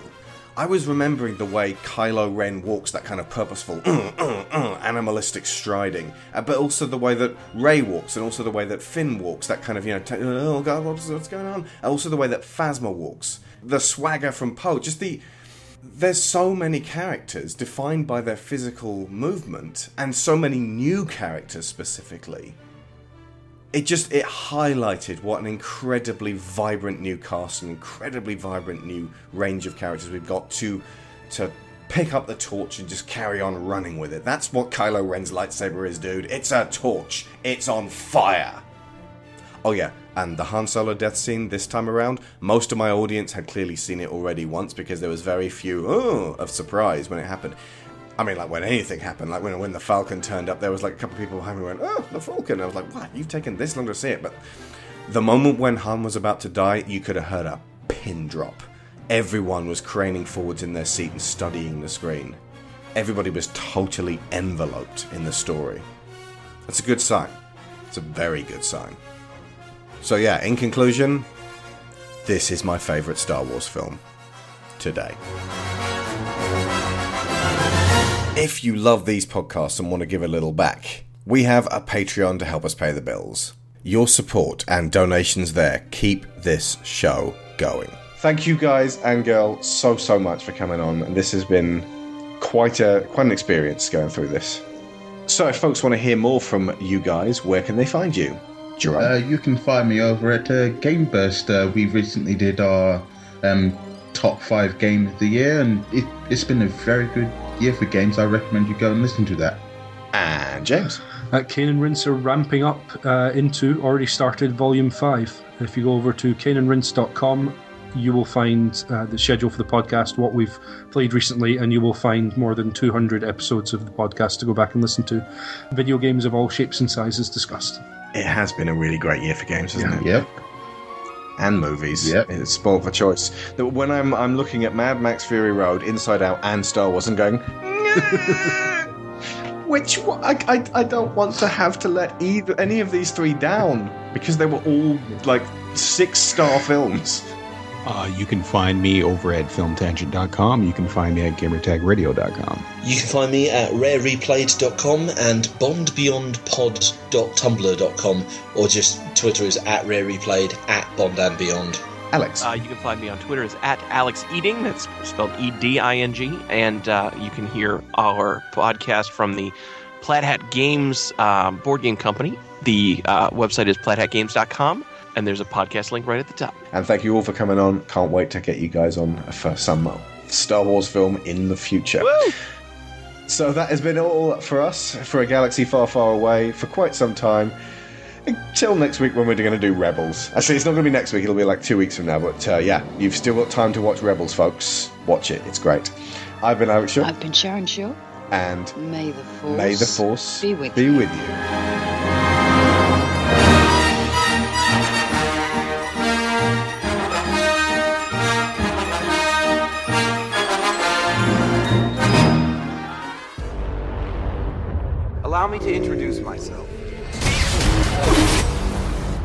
Jedi. Why are you here? I'm looking for someone. Looking? Found someone you have, I would say. Hmm? Right.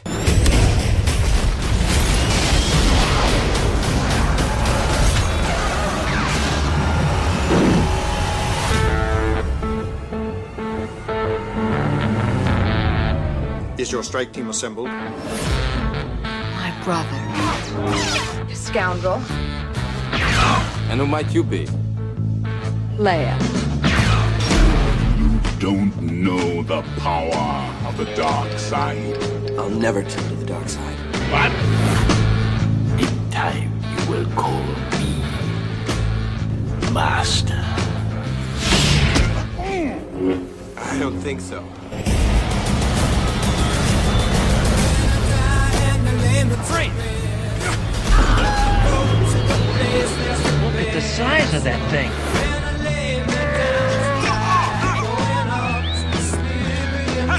There will be a substantial reward for the one who finds the Millennium Falcon.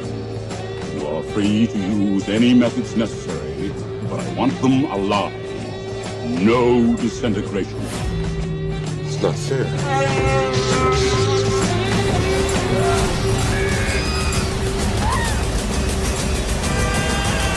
Got something jammed in here real good. Were you on a Star Cruiser? What is that?